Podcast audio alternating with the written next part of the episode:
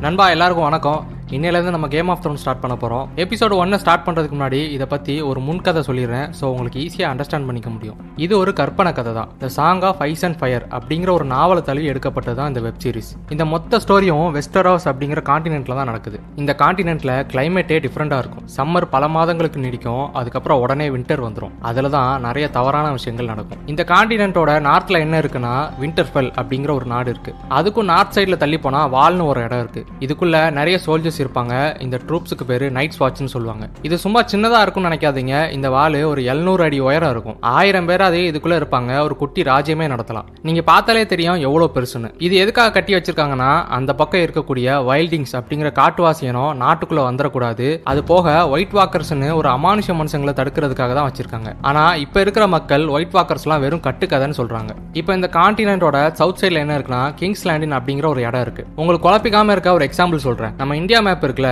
அதுக்கு நார்த் சைடில் பார்த்தீங்கன்னா ஜம்மு அண்ட் காஷ்மீர் இருக்கும். அதுதான் விண்டர்ஃபெல்னு வச்சுக்கோங்க. அதே மாதிரி சவுத் சைடில் பார்த்தீங்கன்னா நம்ம தமிழ்நாடு இருக்கும். அதுதான் கிங்ஸ் லேண்டின்னு வச்சுக்கோங்க. இப்போ இந்த கிங்ஸ்லாண்டின்ல யார் கிங்காக இருக்காங்களோ அவங்க தான் மொத்த காண்டினென்ட்டுக்கும் கிங் அதாவது மற்ற ஆறு ராஜ்யமும் அவங்களுக்கு அடி பண்ணிடணும் இது அவங்களுக்குள்ள ஒரு அண்டர்ஸ்டாண்டிங் இந்த கிங்ஸ்லாண்டிங்க காலம் காலமாக டர்காரியன்ஸ் அப்படிங்கிற ஒரு வம்சம் தான் ஆண்டுட்டு வராங்க. இதில் சேரர்கள் சோழர்கள் பாண்டியர்கள் மாதிரி சில வம்சங்கள் இருக்கு. அது என்னன்னு சொல்லிடுறேன்.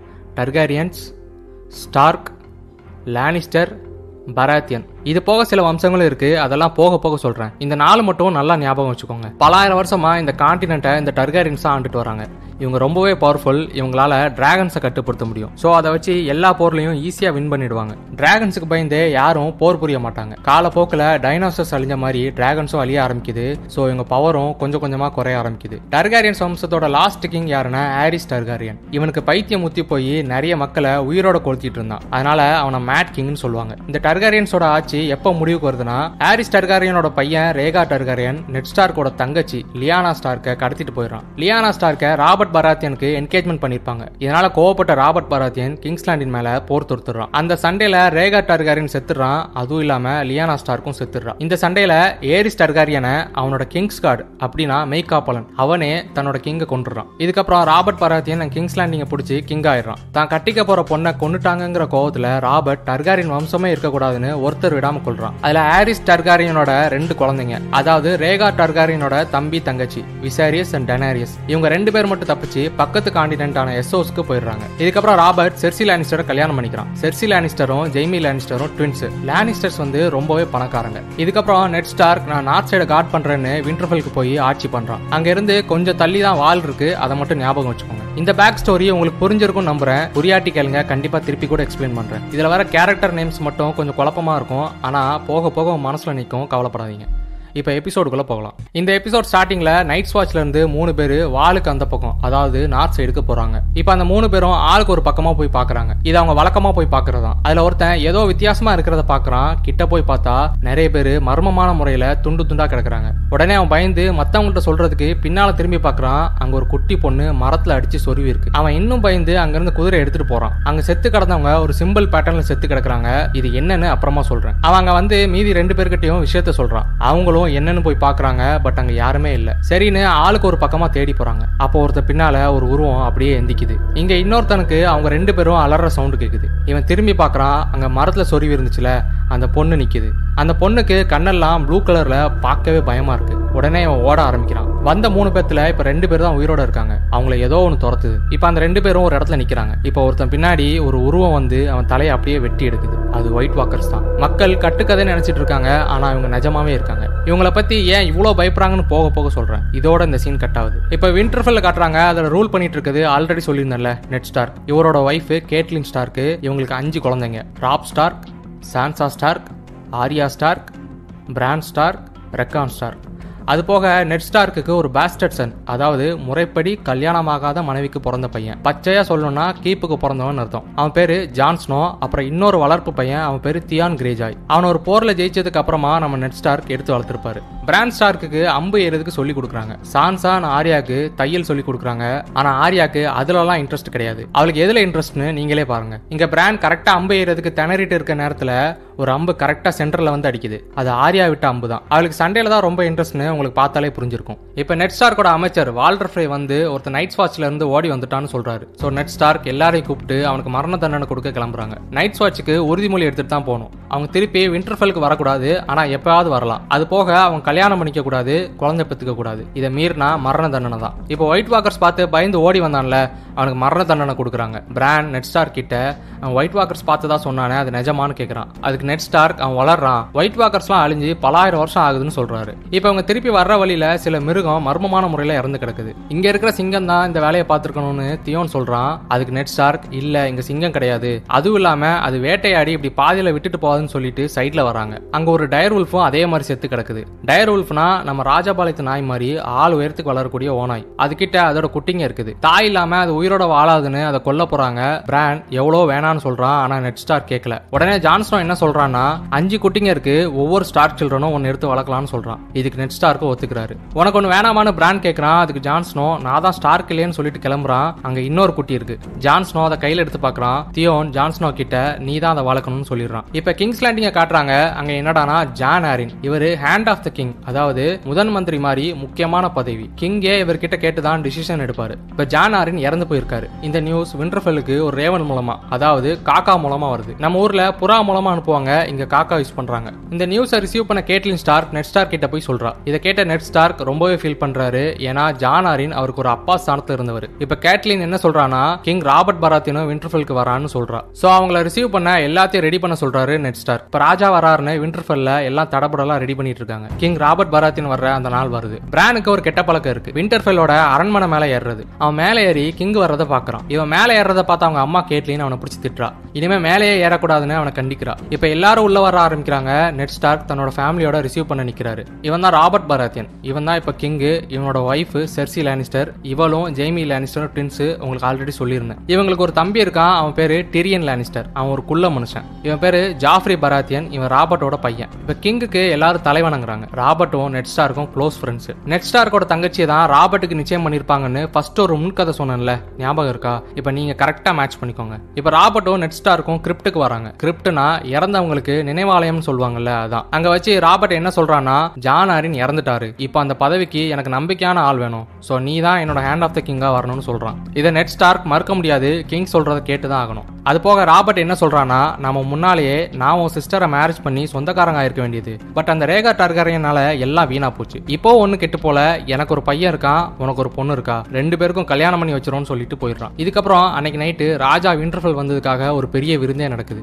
எல்லாரும் குடியும் குமாலமுமா இருக்காங்க. ஜான்ஸ்னோ மட்டும் அதுல கலந்துக்காம வெளியில பிராக்டிஸ் பண்ணிட்டு இருக்கான். அப்ப அங்க ஒருத்தர் குதிரை குதிரையில வராரு அவர் பேரு பெஞ்சன் ஸ்டார். அவர் யாருன்னா நம்ம நெட் ஸ்டார்க்கோட பிரதர் அவரை பார்த்ததும் ஜான்ஸ்னோ வாங்க மாமான்னு அவரை கட்டி பிடிச்சிக்கிறான். பெஞ்சன் ஜான்ஸ்னோ கிட்ட நீ விருந்துல கலந்துக்கலையான்னு கேக்குறாரு. அதுக்கு ஜான்ஸ்னோ நான் இருந்தா கேட்லினுக்கு பிடிக்காதுன்னு சொல்லிடுறான். ஆமா நான் சொல்ல மறந்துட்டேன். கேட்லினுக்கு ஜான்ஸ்னோவை சுத்தமா பிடிக்காது. எந்த மனைவிக்கு தான் தன்னோட கணவனுக்கு இல்லீகலா பிறந்த குழந்தைய பிடிக்கும்? ஜான்ஸ்னோ என்ன சொல்றான்னா நீங்க போறப்போ என்னை நைட்ஸ் வாட்ச் கூட்டிட்டு போங்க.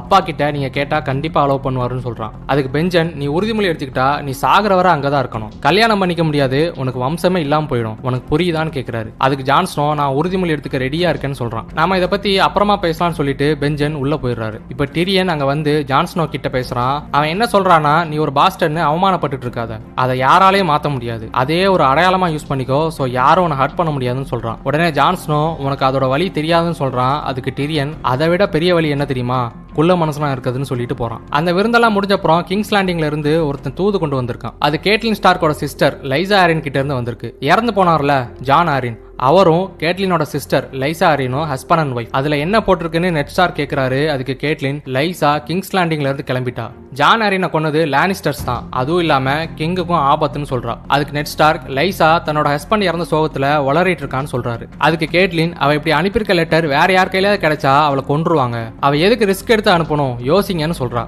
அது போக நீங்க இந்த பதவியை ஏத்துக்க வேணாம் இங்கேயே இருங்கன்னு சொல்றா. நெட் ஸ்டார்க் யோசிக்கிறாரு. அப்படியே இன்னொரு பக்கம் என்ன நடக்குன்னா ராபர்ட் பராத்தினுக்கு பயந்து தப்பிச்சு போனாங்கல்ல. ஹாரிஸ் டர்காரியனோட ரெண்டு குழந்தைங்க விசேரியஸ் அண்ட் டெனாரிஸ் அவங்கள காட்டுறாங்க. அவங்க ரெண்டு பேத்தையும் அவங்களோட மேஜிஸ்டர் அப்படின்னா டீச்சர் மாதிரி. அவர் தான் இவ்வளவு நாளா பாதுகாத்துட்டு வராரு. விசேரியஸ்க்கு அவனோட வம்சத்துக்கு சொந்தமான ராஜ்யத்தை மறுபடியும் பிடிக்கணும். இவன் தானே அந்த ராஜ்யத்தோட உண்மையான வாரிசு. அதுக்கு போர் வீரர்கள் வேணும். சோ தன்னோட சிஸ்டர் டனாரியஸ அங்க இருக்கிற டோத்ராக்கி அப்படிங்கிற இனத்தோட ராஜாக்கு கல்யாணம் பண்ணி கொடுக்க போறான். பதிலுக்கு அவங்க கிங்ஸ்லாண்டின் மேல போர் தொடுப்பாங்க.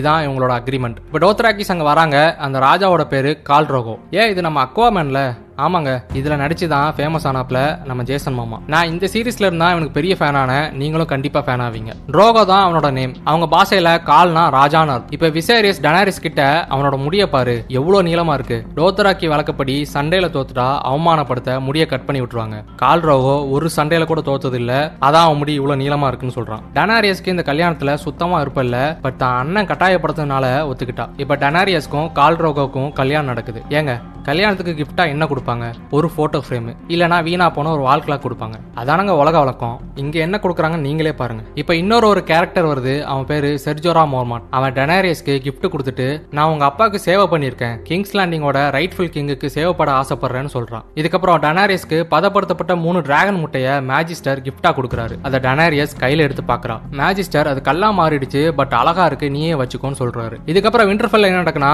ராபர்ட் பராத்தியன் நெட் ஸ்டார்க் இவங்க கூட மத்தவங்களும் சேர்ந்து வேட்டைக்கு போறாங்க. இவங்க போனப்புறம் பிரான் என்ன பண்ணுறான்னா வழக்கம் போல அரண்மனைக்கு மேலே ஏற ஆரம்பிக்கிறான். அவன் ஒவ்வொரு கட்டையாக பிடிச்சி ஏறி போயிட்டு இருக்கான் அவனுக்கு திடீர்னு ஒரு சவுண்டு கேட்குது என்னன்னு போய் பார்க்குறான் பார்த்தா நம்மளுக்கும் ஷாக்கு ஜெய்மி லானிஸ்டரும் செர்சி லானிஸ்டரும் ரொமான்ஸ் பண்ணிட்டு இருக்காங்க. என்ன ப்ரோ இவங்க ரெண்டு பேரும் பிரதர் அண்ட் சிஸ்டர்னு தானே சொன்னீங்கன்னு கேட்குறீங்களா ஆமாம் சொன்னேன். ஆனால் அப்படி பண்ணுறாங்களே இதை பற்றி டீட்டெயிலாக அடுத்து வர எபிசோட்ஸில் சொல்கிறேன் பிரான் பார்க்குறத இவங்க ரெண்டு பேரும் பார்த்துடுறாங்க பிரான் ஓட பார்க்குறான் உடனே ஜெய்மி ஓடி போய் அவனை பிடிச்சி பயப்படாத உன்னை ஒன்றும் பண்ண மாட்டேன். நீ இவ்வளோ தூரம் ஏறி வந்திருக்க கூடாது. கீழே விழுந்தா என்ன ஆகும்னு சொல்லி தள்ளி விட்டுறான்.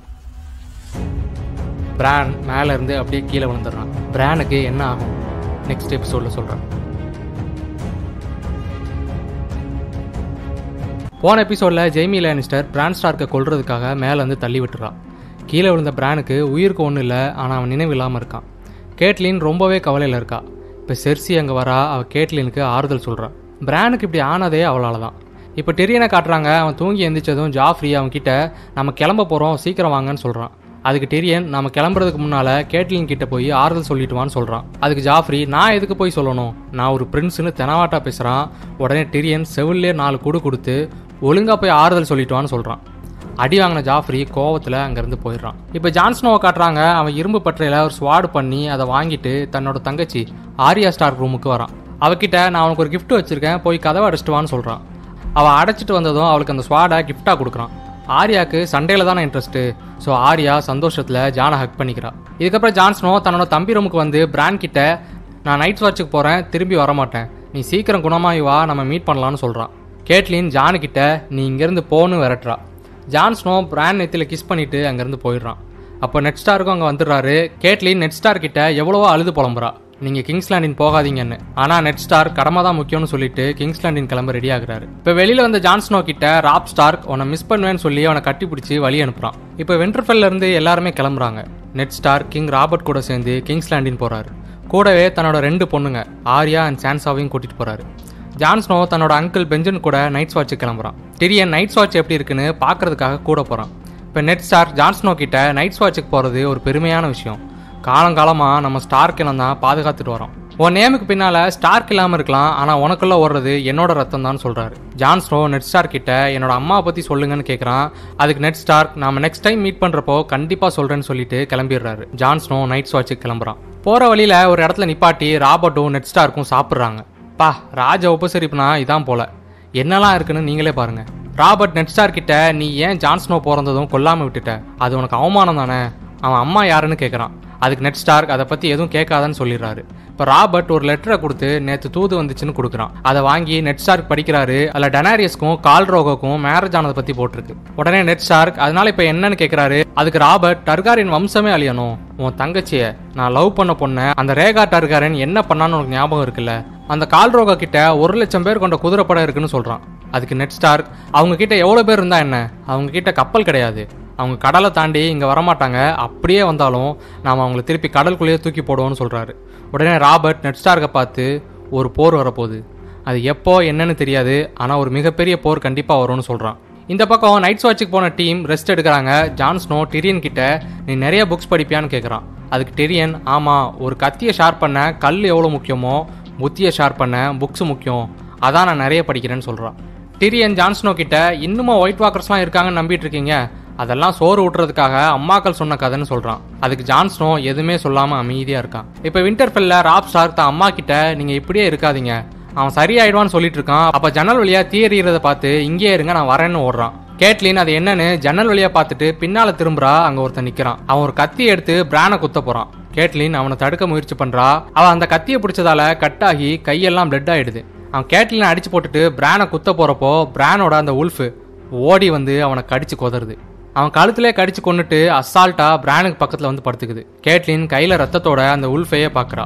நாய் மட்டும் இல்ல ஓனாயும் நன்றி உள்ளதுதான் போல. என்ன நேரா கழுத்துல தான் கடிக்கும். இப்ப டவுட் வந்த கேட்லின் அடுத்த நாள் பிராண்ட் விழுந்த இடத்துக்கு போய் பாக்குறா. அங்க எதுவும் இல்ல சோ மேல போய் பாக்குறா. அங்க இலையெல்லாம் விலகி ரெண்டு பேர் இருந்த தடம் இருக்கு. அங்க ஒரு வெள்ள முடிய பாக்குறா அது யாரோட முடின்னு உங்களுக்கே புரிஞ்சிருக்கும். கேட்லின் மத்தவங்க எல்லாரையும் கூப்பிட்டு பிராண்ட் மேல இருந்து கீழே விழல. அவன் ஏதோ பார்க்க கூடாத அவனை தள்ளி விட்டுருக்காங்கன்னு சொல்றா. அதுவும் இல்லாம நேத்து அவனை கொலை பண்ண ஆள் வேற அனுப்பியிருக்காங்க. எனக்கு லேனிஸ்டர்ஸ் மேலே தான் சந்தேகம்னு சொல்கிறா இப்போ வால்டர் ஃப்ரே என்ன சொல்கிறாருன்னா இந்த கத்தி வலேரியன் ஸ்டீல் ரொம்பவே காஸ்ட்லி லேனிஸ்டர்ஸ் தான் பணக்காரங்க கொலை பண்ண வந்தவனுக்கு அவங்க தான் கொடுத்துருக்கணும்னு சொல்கிறான் உடனே ராப் ஸ்டார்க் அப்போ அவங்கள சும்மா விடக்கூடாது நம்ம போர் தொடுத்து போவோம்னு சொல்கிறான் அதுக்கு மாஸ்டர் லூவின் அவர் இவங்களுக்கெல்லாம் டீச்சர் மாதிரி. அவர் என்ன சொல்கிறாருன்னா அப்படிலாம் எதுவும் எடுத்தோம் கவுத்தோம் முடிவு பண்ண முடியாது. ஃபர்ஸ்ட் இதை நம்ம நெட் ஸ்டார்க்கு சொல்லணும்னு சொல்கிறாரு இதுக்கு கேட்லின் ரேவனை நம்ப முடியாது நானே போகிறேன்னு சொல்கிறா அதுக்கு ராப் ஸ்டார் இல்லை நான் போகிறேன்னு சொல்கிறான் உடனே கேட்லின் இல்லை நீ இங்க இருந்து விண்டர்ஃபெல்ல பார்த்துக்கோ நான் தனியாக போகிறேன்னு சொல்கிறான் உடனே வால்டர் நீங்கள் தனியாக போகிறது நல்லா இல்லை நான் மட்டும் உங்கள் கூட வரேன் உங்கள் சேஃப்டிக்குன்னு சொல்கிறான் கேட்லினும் அதுக்கு ஒத்துக்கிறா. ராப் கேட்லின் கிட்ட பிரானை யார் பார்த்துப்பான்னு கேட்குறான் அதுக்கு கேட்லின் கடவுள் கையில் தான் இருக்குன்னு சொல்லிடுறா. இதுக்கப்புறம் கேட்லின் பிரான் கிட்ட வந்து நெத்தில கிஸ் பண்ணிட்டு நெட் ஸ்டார்க்கை பார்க்க கிங்ஸ் லேண்டின் கிளம்புறா. இப்போ இந்த பக்கம் கிங்ஸ் லேண்டின் கிளம்புறவங்க கொஞ்சம் ரெஸ்ட் எடுக்க இன்னொரு இடத்துல டென்ட் அடிச்சிருக்காங்க ஆமாம் ரொம்ப தூரம்ல. பல மாதங்கள் ஆகும். ஸோ ஸ்டே பண்ணி தானே போகணும். இப்போ ஜாஃப்ரியும் சான்சாவும் பேசிக்கிறாங்க. ரெண்டு பேருக்குள்ளேயும் ஒரு அஃபெக்ஷன் ஆனால் ஒன்று மட்டும் மைண்டில் வச்சுக்கோங்க. இந்த ஜாஃப்ரி ஒரு சைக்கோ தான் ஒரு ராஜா வம்சத்தை சார்ந்தவன்னு ஒரு திமிரு உண்டு. சான்சா தன்னோட ஓனாய் அதுக்கு பேர் லேடி அதை விட்டுட்டு ஜாஃப்ரி கூட போகிறா ரெண்டு பேரும் பேசிட்டு நடந்து வராங்க. அங்கே ஆர்யாவும் அவளோட ஃப்ரெண்டும் கத்தி சண்டை ப்ராக்டிஸ் பண்ணிட்டு இருக்காங்க. ஆர்யா ஃப்ரெண்டோட அப்பா கறி வெட்டுறவர். அதனால ஜாஃப்ரி ஒரு கீழ் ஜாதி பையன் நீ கத்தி சண்டை போடலாமான்னு சொல்லி தன்னோட வால் எடுத்து அவன் கண்ணத்துக்கு இழிக்கிறான். இதை பார்த்து ஆர்யா டென்ஷன் ஆகி அவனை அடிச்சிடுறா. உடனே கோவப்பட்ட ஜாஃப்ரி ஆர்யாவை வெட்ட போறான். அந்த சமயத்துல ஆர்யா வளர்க்குற ஓனாய் அதுக்கு பேரு நைமீரியா. அது வந்து ஜாஃப்ரி கையவே கடிச்சிருது. ஆர்யா ஜாஃப்ரியோட சுவாட எடுத்து நிக்கிறா. ஜாஃப்ரி பயத்துல என்னை விட்டுருன்னு அழுறான். ஆர்யா அந்த கத்திய ஆத்துக்குள்ள தூக்கி போட்டுட்டு நைமீரியாவை கூட்டிட்டு ஓடிடுறான். இந்த விஷயம் தெரிஞ்சா கண்டிப்பா நைமீரியாவை கொண்டுருவாங்கன்னு ஆர்யா அதை ஓட சொல்றா. ஆனா அது போக மாட்டேங்குது. உடனே ஆர்யா ஒரு கல்லை தூக்கி வீசி அதை விரட்டுறா. ஆர்யா பயந்து போய் காட்டுக்குள்ளேயே ஒளிஞ்சுக்கிறா. ராத்திரி ஃபுல்லாக ஆர்யாவை நெட் ஸ்டாருக்கும் அவங்க ஆளுங்களும் தேடுறாங்க. இப்போ அங்கே ஒருத்தன் வந்து நெட் ஸ்டார் கிட்ட ஆர்யாவை கிங்கு கிட்ட கூட்டிட்டு போயிட்டாங்க சீக்கிரம் வாங்கன்னு சொல்கிறான் இப்போ நெட் ஸ்டார்க் அந்த இடத்துக்கு வராரு அங்கே நிற்கிறவங்கள விளக்கிட்டு தான் பொண்ணை போய் பார்க்குறாரு நெட் ஸ்டார்க் ராபர்ட் கிட்ட எதுக்கு என் பொண்ணை பிடிச்சி வச்சிருக்கேன்னு கேட்குறாரு அதுக்கு செர்சி உங்கள் பொண்ணும் அவன் ஃப்ரெண்டும் சேர்ந்து என் பையனை அடிச்சிருக்காங்க. அது போக நீங்கள் வளர்க்குற ஓனாயை வச்சு கடிக்க வச்சிருக்காங்கன்னு சொல்கிறா அதுக்கு ஆர்யா அதெல்லாம் இல்லை அவன் தான் ஃபஸ்ட்டு அடித்தான்னு சொல்கிறான் ஆள் ஆளுக்கு ஒன்று சொல்றதால சான்சாவை கூப்பிட்டு விசாரிக்காங்க. ஆனா அவ எனக்கு எதுவும் ஞாபகம் இல்லைன்னு பொய் சொல்லிடுறா. உடனே ஆர்யா இவ பொய் சொல்றான்னு சான்சாவை போட்டு அடிக்கிறா. நெட் ஸ்டார்க் ரெண்டு பேரையும் விலக்கி விடுறாரு. அவளை பனிஷ் பண்ணணும்னு செர்சி சொல்றா. அதுக்கு ராபர்ட் இது குழந்தைகளுக்குள்ள சண்டை. இதுக்கெல்லாம் பனிஷ் பண்ண முடியாது. ஒரு பொண்ணு அடிச்சிருக்கா வெக்கமே இல்லாமல் வாங்கிட்டு நிக்கிறேன்னு ஜாஃப்ரியை திட்டிட்டு அங்கிருந்து எந்திக்கிறான். உடனே செர்சி அட்லீஸ்ட் அந்த ஓனாயை வச்சு கொள்ளுங்க அது ஜாஃப்ரியை கடிச்சிருக்குன்னு சொல்றான். அதுக்கு பக்கத்தில் உள்ளவன் அந்த உல்ஃப் ஓடி போச்சுன்னு சொல்றான். அதுக்கு சேர்சி அதுக்கு பதிலாக சான்சா கிட்ட இருக்கிற இன்னொரு உல்ஃபை கொல்லுங்கன்னு சொல்றான் ராபர்ட் கொல்ல சொல்லி ஆர்டர் கொடுக்குறான். இதை கேட்ட சான்சா ஃபீல் பண்ணி கத்துறா. இப்போ அந்த ஓனாயை கொல்ல போகிறாங்க அதுக்கு நெட் ஸ்டார்க் வேணாம் நானே கொல்லுறேன்னு சொல்லிட்டு போயிடுறாரு. அவர் வெளியில் வந்ததும் சான்சா வளர்க்குற அந்த ஓனா கிட்ட வந்து கத்தி எடுத்து மனசே இல்லாமல் அதை கொல்றாரு. இந்த சமயத்தில் விண்டர்ஃபெல்ல பிராண்ட் கண்ணை முழிக்கிறான். இதுக்கப்புறம் என்ன நடக்கும்? நெக்ஸ்ட் எபிசோட்ல சொல்கிறேன்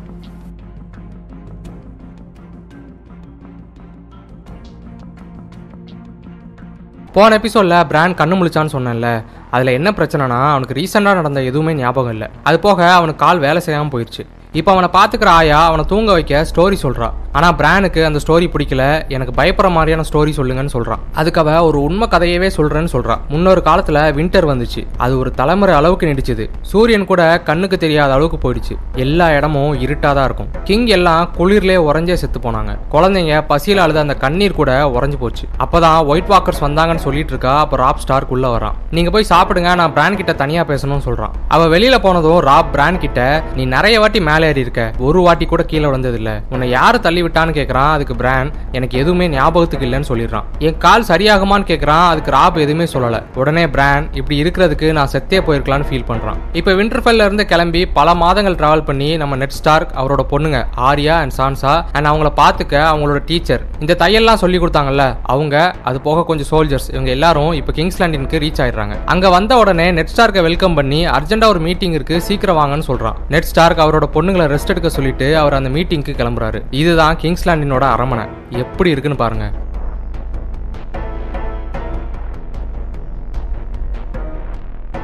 அந்த சீட் இருக்குல்ல அதான் ராஜா உட்கார்ற சீட்டு அது அயன் த்ரோன்னு சொல்லுவாங்க. அந்த சீட்டு டர்காரியன் வம்சத்துக்கிட்ட தோத்து போன ஆயிரம் வீரர்களோட ஸ்வாடால செய்யப்பட்டது. நீங்க பார்த்தாலே அந்த கத்தி கத்தியா தெரியும். சோ இந்த சீட்டு எவ்வளவு பவர்ஃபுல் எதுக்காக இதுக்கு சண்டை போடுறாங்கன்னு உங்களுக்கு புரிஞ்சிருக்கும். இப்போ ஜெய்மி அங்க வந்து நெட் ஸ்டார் கிட்ட பேச்சு கொடுக்குறான். எப்பவுமே சிங்கத்துக்கும் ஓனாய்க்கும் ஆகாதுன்னு சொல்லுவாங்கல்ல அதே மாதிரி லேனிஸ்டர்ஸ்க்கும் ஸ்டார்ஸ்க்கும் ஆகாது. அவங்க சிம்பிள் கூட அதானே. இவங்க ரெண்டு பேரும் மாத்தி மாத்தி நக்கல் பண்ணிக்கிறாங்க. இப்ப ஜெய்மி லேனிஸ்டர் என்ன சொல்றான்னா உன் அப்பாவும் உன்னோட அண்ணனையும் அந்த ஆரிஸ் டர்காரியன் எரிச்சு கொண்டப்போ நான் இங்க தான் இருந்தேன். அவங்க ரெண்டு பேரும் ரொம்ப தைரியமானவங்க. அவங்க அப்படி செத்துருக்க கூடாது. அந்த கிங் ஏரிஸ் டர்காரியனை நான் கொன்னப்பதான் அவங்க சாவுக்கு ஜஸ்டிஸ் கிடைச்சதுன்னு சொல்றான். நான் ஒரு முன்கதை சொன்னேன்ல ஏரிஸ் டர்காரியனை அவனோட மெய்காப்பாளனே கொண்டுட்டான்னு அது ஜெய்மி லனிஸ்டர் தான். சோ கொஞ்சம் இப்ப உங்களுக்கு புரிய ஆரம்பிக்கும்னு நினைக்கிறேன். இப்படி போக போக ஒன்னு ஒன்னா ரிவீல் ஆகும் சோ கவலைப்படாதீங்க. இப்படி ஜெய்மி லானிஸ்டர் மறைமுகமா நெட் ஸ்டார்க்கு இன்சல்ட் பண்ணி தன்னோட புகழ பாடிட்டு இருக்கான். நெட் ஸ்டார்க்கு பழசெல்லாம் ஞாபகம் படுத்தினதும் கொஞ்சம் ஃபீல் ஆயிடுது. உடனே அவர் ஜெய்மி கிட்ட நீ அவருக்கு பாதுகாப்பா வேலை பார்க்கல. அவர் பாதுகாப்பா இருந்தப்போ நீ வேலை பார்த்திருக்க. ரெண்டுக்கும் வித்தியாசம் இருக்குன்னு நோஸ் கட் பண்ணிட்டு போயிடுறாரு. இப்போ அந்த ஐன் த்ரோனுக்கு பின்னால் இருக்க ரூம்ல தான் முக்கிய அமைச்சர்கள் மீட்டிங் நடக்கும். நெட் ஸ்டார்க் வந்ததும் அவரை எல்லாரும் வெல்கம் பண்றாங்க. இந்த மொட்டை இருக்கான இவன் பேர் லார்ட் வேரிஸ் லார்டுங்கிறது சிற்றரசன் அர்த்தம். அதனால அவங்க நேமுக்கு முன்னால லார்ட்னு போட்டு தான் கூப்பிடுவாங்க. நெட் ஸ்டார்க்க லார்ட் ஸ்டார்க்குன்னு கூப்பிடுவாங்க. ஏன்னா அவர் தானே விண்டர்ஃபெல்லோட அரசன். இவன் பேரு ரென்லி பராத்தியன் இவன் கிங் ராபர்ட் பராத்தியனோட தம்பி. இவன் பேர் பீட்டர் பெய்லிஷ் இவன் மாஸ்டர் ஆஃப் காயின் அப்படிங்கிற பதவியில் இருக்கான். அப்படின்னா நிதி அமைச்சர்னு அர்த்தம். ஸோ எவ்வளோ பெரிய பதவின்னு உங்களுக்கு புரிஞ்சிருக்கும். இவர் பேர் பைசல். இவரை கிராண்ட் மேஸ்டர்னு சொல்லுவாங்க. அப்படின்னா ஒரு டாக்டர் மாதிரின்னு வச்சுக்கோங்க. அவர் நெட்ஸ்டார்க்கை வெல்கம் பண்ணி அவர்கிட்ட ஒரு பேட்சை கொடுக்குறாரு. அது ஹேண்ட் ஆஃப் த கிங்கோட பேட்ச் இப்போ அந்த மீட்டிங் ஸ்டார்ட் ஆகுது. அதில் ஒரு போட்டி நடத்தணும். அதுக்கான செலவை பற்றி சொல்கிறாங்க அது போக ஆல்ரெடி இருக்கிற கடனை பற்றி சொல்கிறாங்க இதை கேட்ட நெட் ஸ்டார்க் டென்ஷன் ஆகுறாரு. இதுக்கு முன்னால் இந்த பதவியில் இருந்த ஜான் ஆரின் இப்படி பண்ணிருக்க மாட்டாரு. அவரை பற்றி நல்லா தெரியும்னு சொல்றாரு. உடனே பைசல் ஜான் ஆரின் எவ்வளவோ அட்வைஸ் பண்ணாரு. பட் நம்ம கிங் ராபர்ட் தான் கேட்கலன்னு சொல்றாரு. உடனே நெட் ஸ்டார் நான் இதை பத்தி ராபர்ட் கிட்ட பேசிட்டு முடிவெடுப்போம்னு சொல்லிடுறாரு. இதே சமயத்துல செர்சி தன்னோட பையன் ஜாஃப்ரிக்கு மருந்து போட்டுட்டு இருக்கா போன எபிசோட்ல அவன் கையை ஓனாய் கடிச்சதுல அதுக்கு தான் மருந்து போடுறா. ஜாஃப்ரி செர்சி கிட்ட நான் கண்டிப்பா சான்சாவை கல்யாணம் பண்ணிக்கணுமான்னு கேக்குறான். அதுக்கு செர்சி உனக்கு பிடிக்காட்டி கூட சும்மா ஃபார்மலா பண்ணிக்கோன்னு சொல்றா. அதுக்கு ஜாஃப்ரி ஒத்துக்கல. உடனே செர்சி என்ன சொல்றானா நீ தான் அடுத்த கிங் ஆக போற. ஒரு கிங் எப்பவுமே ஸ்ட்ரென்த் இன்க்ரீஸ் பண்ணிக்கணும். நீ அவளை கல்யாணம் பண்ணிக்கிட்டா நார்த்தில் உள்ளவங்க சப்போர்ட் ஸ்ட்ராங் ஆகும். நம்ம சைடு ஸ்ட்ராங் பண்ணப்போ தான் எனிமையை அழிக்கணும்னு சொல்றா. உடனே ஸ்டார்க்ஸ் எல்லாரும் நம்மளோட எனிமியான்னு கேட்குறான் அதுக்கு செரிசி நம்ம வம்சத்தை தவிர மற்றவங்க எல்லாருமே நம்ம எதிரி தான் சொல்றான் அந்த மீட்டிங்கை முடிச்சுட்டு நெட் ஸ்டார்க் ஆரியாவை பார்க்க வராரு. அவர் ஆர்யா கையில் இருக்கிற கத்தியை பார்த்து யார் கொடுத்தான்னு கேட்குறாரு அதுக்கு ஆர்யா எதுவுமே சொல்லலை. உங்களுக்கு ஞாபகம் இருக்கா யார் கொடுத்தான்னு? கமெண்ட்ல சொல்லுங்க. நெட் ஸ்டார்க் ஆர்யா கிட்ட ஒரு பொண்ணு இதெல்லாம் வச்சு விளையாடக்கூடாதுன்னு சொல்றாரு. ஆர்யா தனக்கு இதுல தான் இன்ட்ரெஸ்ட் அதான் என் ஃப்ரெண்டு கூட கத்தி சண்டை பிராக்டிஸ் பண்ணிட்டு இருந்தேன். அப்புறம் அந்த பிரச்சனை ஆகி என்னோட ஃப்ரெண்டை கொண்டுட்டாங்க என்னால தான் எல்லான்னு ஃபீல் பண்றா. நெட் ஸ்டார் ஆர்யாக்கு ஆறுதல் சொல்லிட்டு வின்டர் வரப்போது நம்ம ஒருத்தருக்கு ஒருத்தர் உதவியா இருக்கணும்னு சொல்றாரு. இந்த எபிசோட் ஸ்டார்டிங்ல அந்த ஆயா கதை சொன்னால அதை தான் நெட் ஸ்டார்க்கும் மீன் பண்றாரு. நிறைய அறிகுறி அப்படிதான் இருக்கு. அந்த வின்டரை நினச்சி தான் பயப்பட ஸ்டார்ட் பண்றாங்க நார்த்ல உள்ளவங்க. இப்ப நெட் ஸ்டார்க் ஆர்யா கிட்ட உன கத்தி சண்டை சொல்லி கொடுக்குற கிளாஸ்க்கு அனுப்புறேன்னு சொல்லிட்டு போறாரு. ஆரியாக்கு கொஞ்சம் ஹாப்பி ஆகுது. இதுக்கப்புறம் கேட்லினும் பல மாதங்களா டிராவல் பண்ணி நெட் ஸ்டார்க்க பார்க்க கிங்ஸ் லேண்டிங் வரா. அவ யாருக்கும் தெரியாம தான் வரா. ஆனா கிங்ஸ் லேண்டிங்ல உள்ள சில வீரர்கள் உங்களை கூட்டிட்டு வர சொன்னாங்கன்னு ஒரு ஆர்டர் பேப்பரை கொடுக்குறாங்க. கேட்லின் கன்ஃபியூஷன்லயே அவங்க கூட போறா. அவளை பீட்டர் பெய்லிஸ் கிட்ட கூட்டிட்டு வராங்க. கேட்லின் அந்த இடத்த பார்த்து டென்ஷன் ஆகுறா. ஏன்னா அது ஒரு விபச்சார விருதி உடனே பீட்டர் அவகிட்ட நீ யாருக்கும் தெரியாம வரணும்னு தானே பார்த்த? இதான் கரெக்டான இடம். அதான் இங்க கூட்டிட்டு வந்தேன்னு சொல்றான். நான் இங்க வர்றது எப்படி தெரியும்னு கேக்குறா. அதுக்கு பேலிஷ் வேரிஸ் தான் சொன்னான்னு சொல்றான். பின்னால லார்ட் வேரிஸ் வந்து கேட்லினை வெல்கம் பண்றான். நான் வர்றது எப்படி தெரியும்னு வேரிஸ் கிட்ட கேட்குறா அதுக்கு வேரிஸ் எனக்கு எல்லா இடங்களையும் தூதுவன் இருக்காங்க. நீங்க அந்த கத்தியை கொண்டு வந்தீங்களான்னு கரெக்டா கேட்குறான் அந்த கத்தியை வாங்கி பார்த்துட்டு வெலேரியன் ஸ்டீல் ரொம்ப காஸ்ட்லின்னு சொல்றான். அது யாருக்குள்ளதுன்னு தெரியுமான்னு கேட்லின் கேக்குறா. அதுக்கு பீட்டர் அது- அது என்னோட தான் ஆனா ஒரு பந்தயத்துல டிரியன் லானிஸ்டர் அந்த குள்ள மனுஷன் இருக்கான்ல அவங்க கிட்ட தோத்துட்டதா சொல்றான். இப்போ இவங்களோட டவுட் கன்ஃபார்ம் ஆகுது. இப்போ டிரியனை காட்டுறாங்க அவன் நைட் வாட்ச்ல ஜான்ஸ்னோ சண்டை போடுறத பார்த்துட்டு இருக்கான். ஜான்ஸ்னோ என்னெல்லாமோ எக்ஸ்பெக்ட் பண்ணிட்டு தான் வந்திருப்பான். ஆனா இங்க இருக்கிறதெல்லாம் சோல்ஜர்ஸ் இல்ல நிறைய பேர் சில தவறுகள் பண்ணி தண்டனைக்கு பதிலாக இதை ஏத்திக்கிட்டு வந்திருக்காங்க. சோ ஜான் கடுப்புல எல்லாரையும் போட்டு அடிக்கிறான்.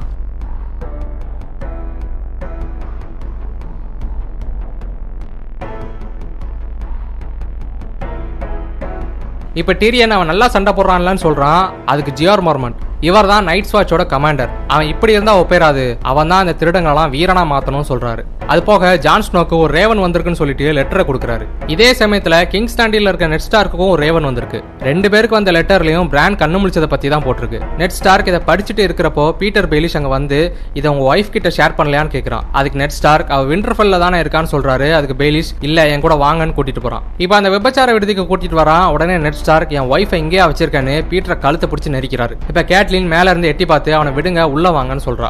இதே சமயத்துல ஜான்ஸ்னோ கிட்ட அடி வாங்கினவங்க அவனை பிடிச்சி கழுத்தை அறுக்க போறாங்க. அந்த சமயத்துல டிரியன் அங்க வந்து அவனை விடுங்க என்னோட அக்கா குயின்னு தெரியும்ல செர்சி லானிஸ்டர் சொல்றான். அவளை வச்சு கிங்கு கிட்ட சொல்லி உங்களுக்கு மரண தண்டனை கொடுத்துருவேன்னு சொல்றான்.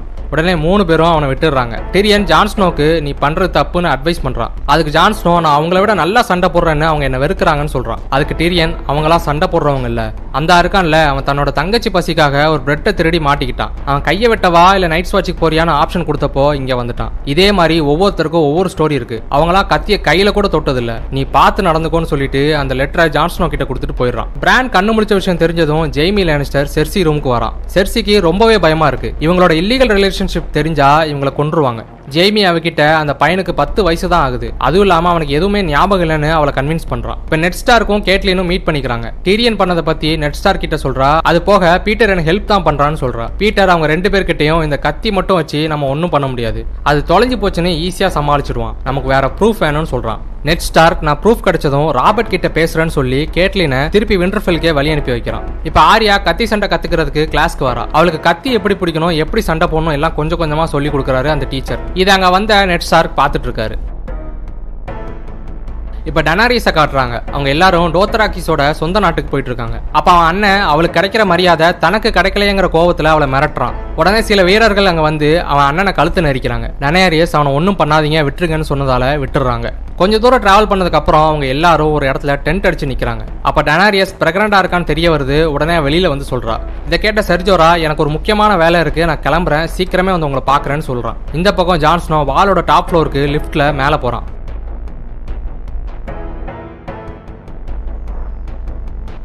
அங்க அங்கிள் பெஞ்சன் நிக்கிறாரு. அவர் ஜான்ஸ்னோ கிட்ட நாளைக்கு காலையில நான் வாளுக்கு அந்த பக்கம் போறேன். வர்றதுக்கு பல மாசம் ஆகும்னு சொல்றாரு.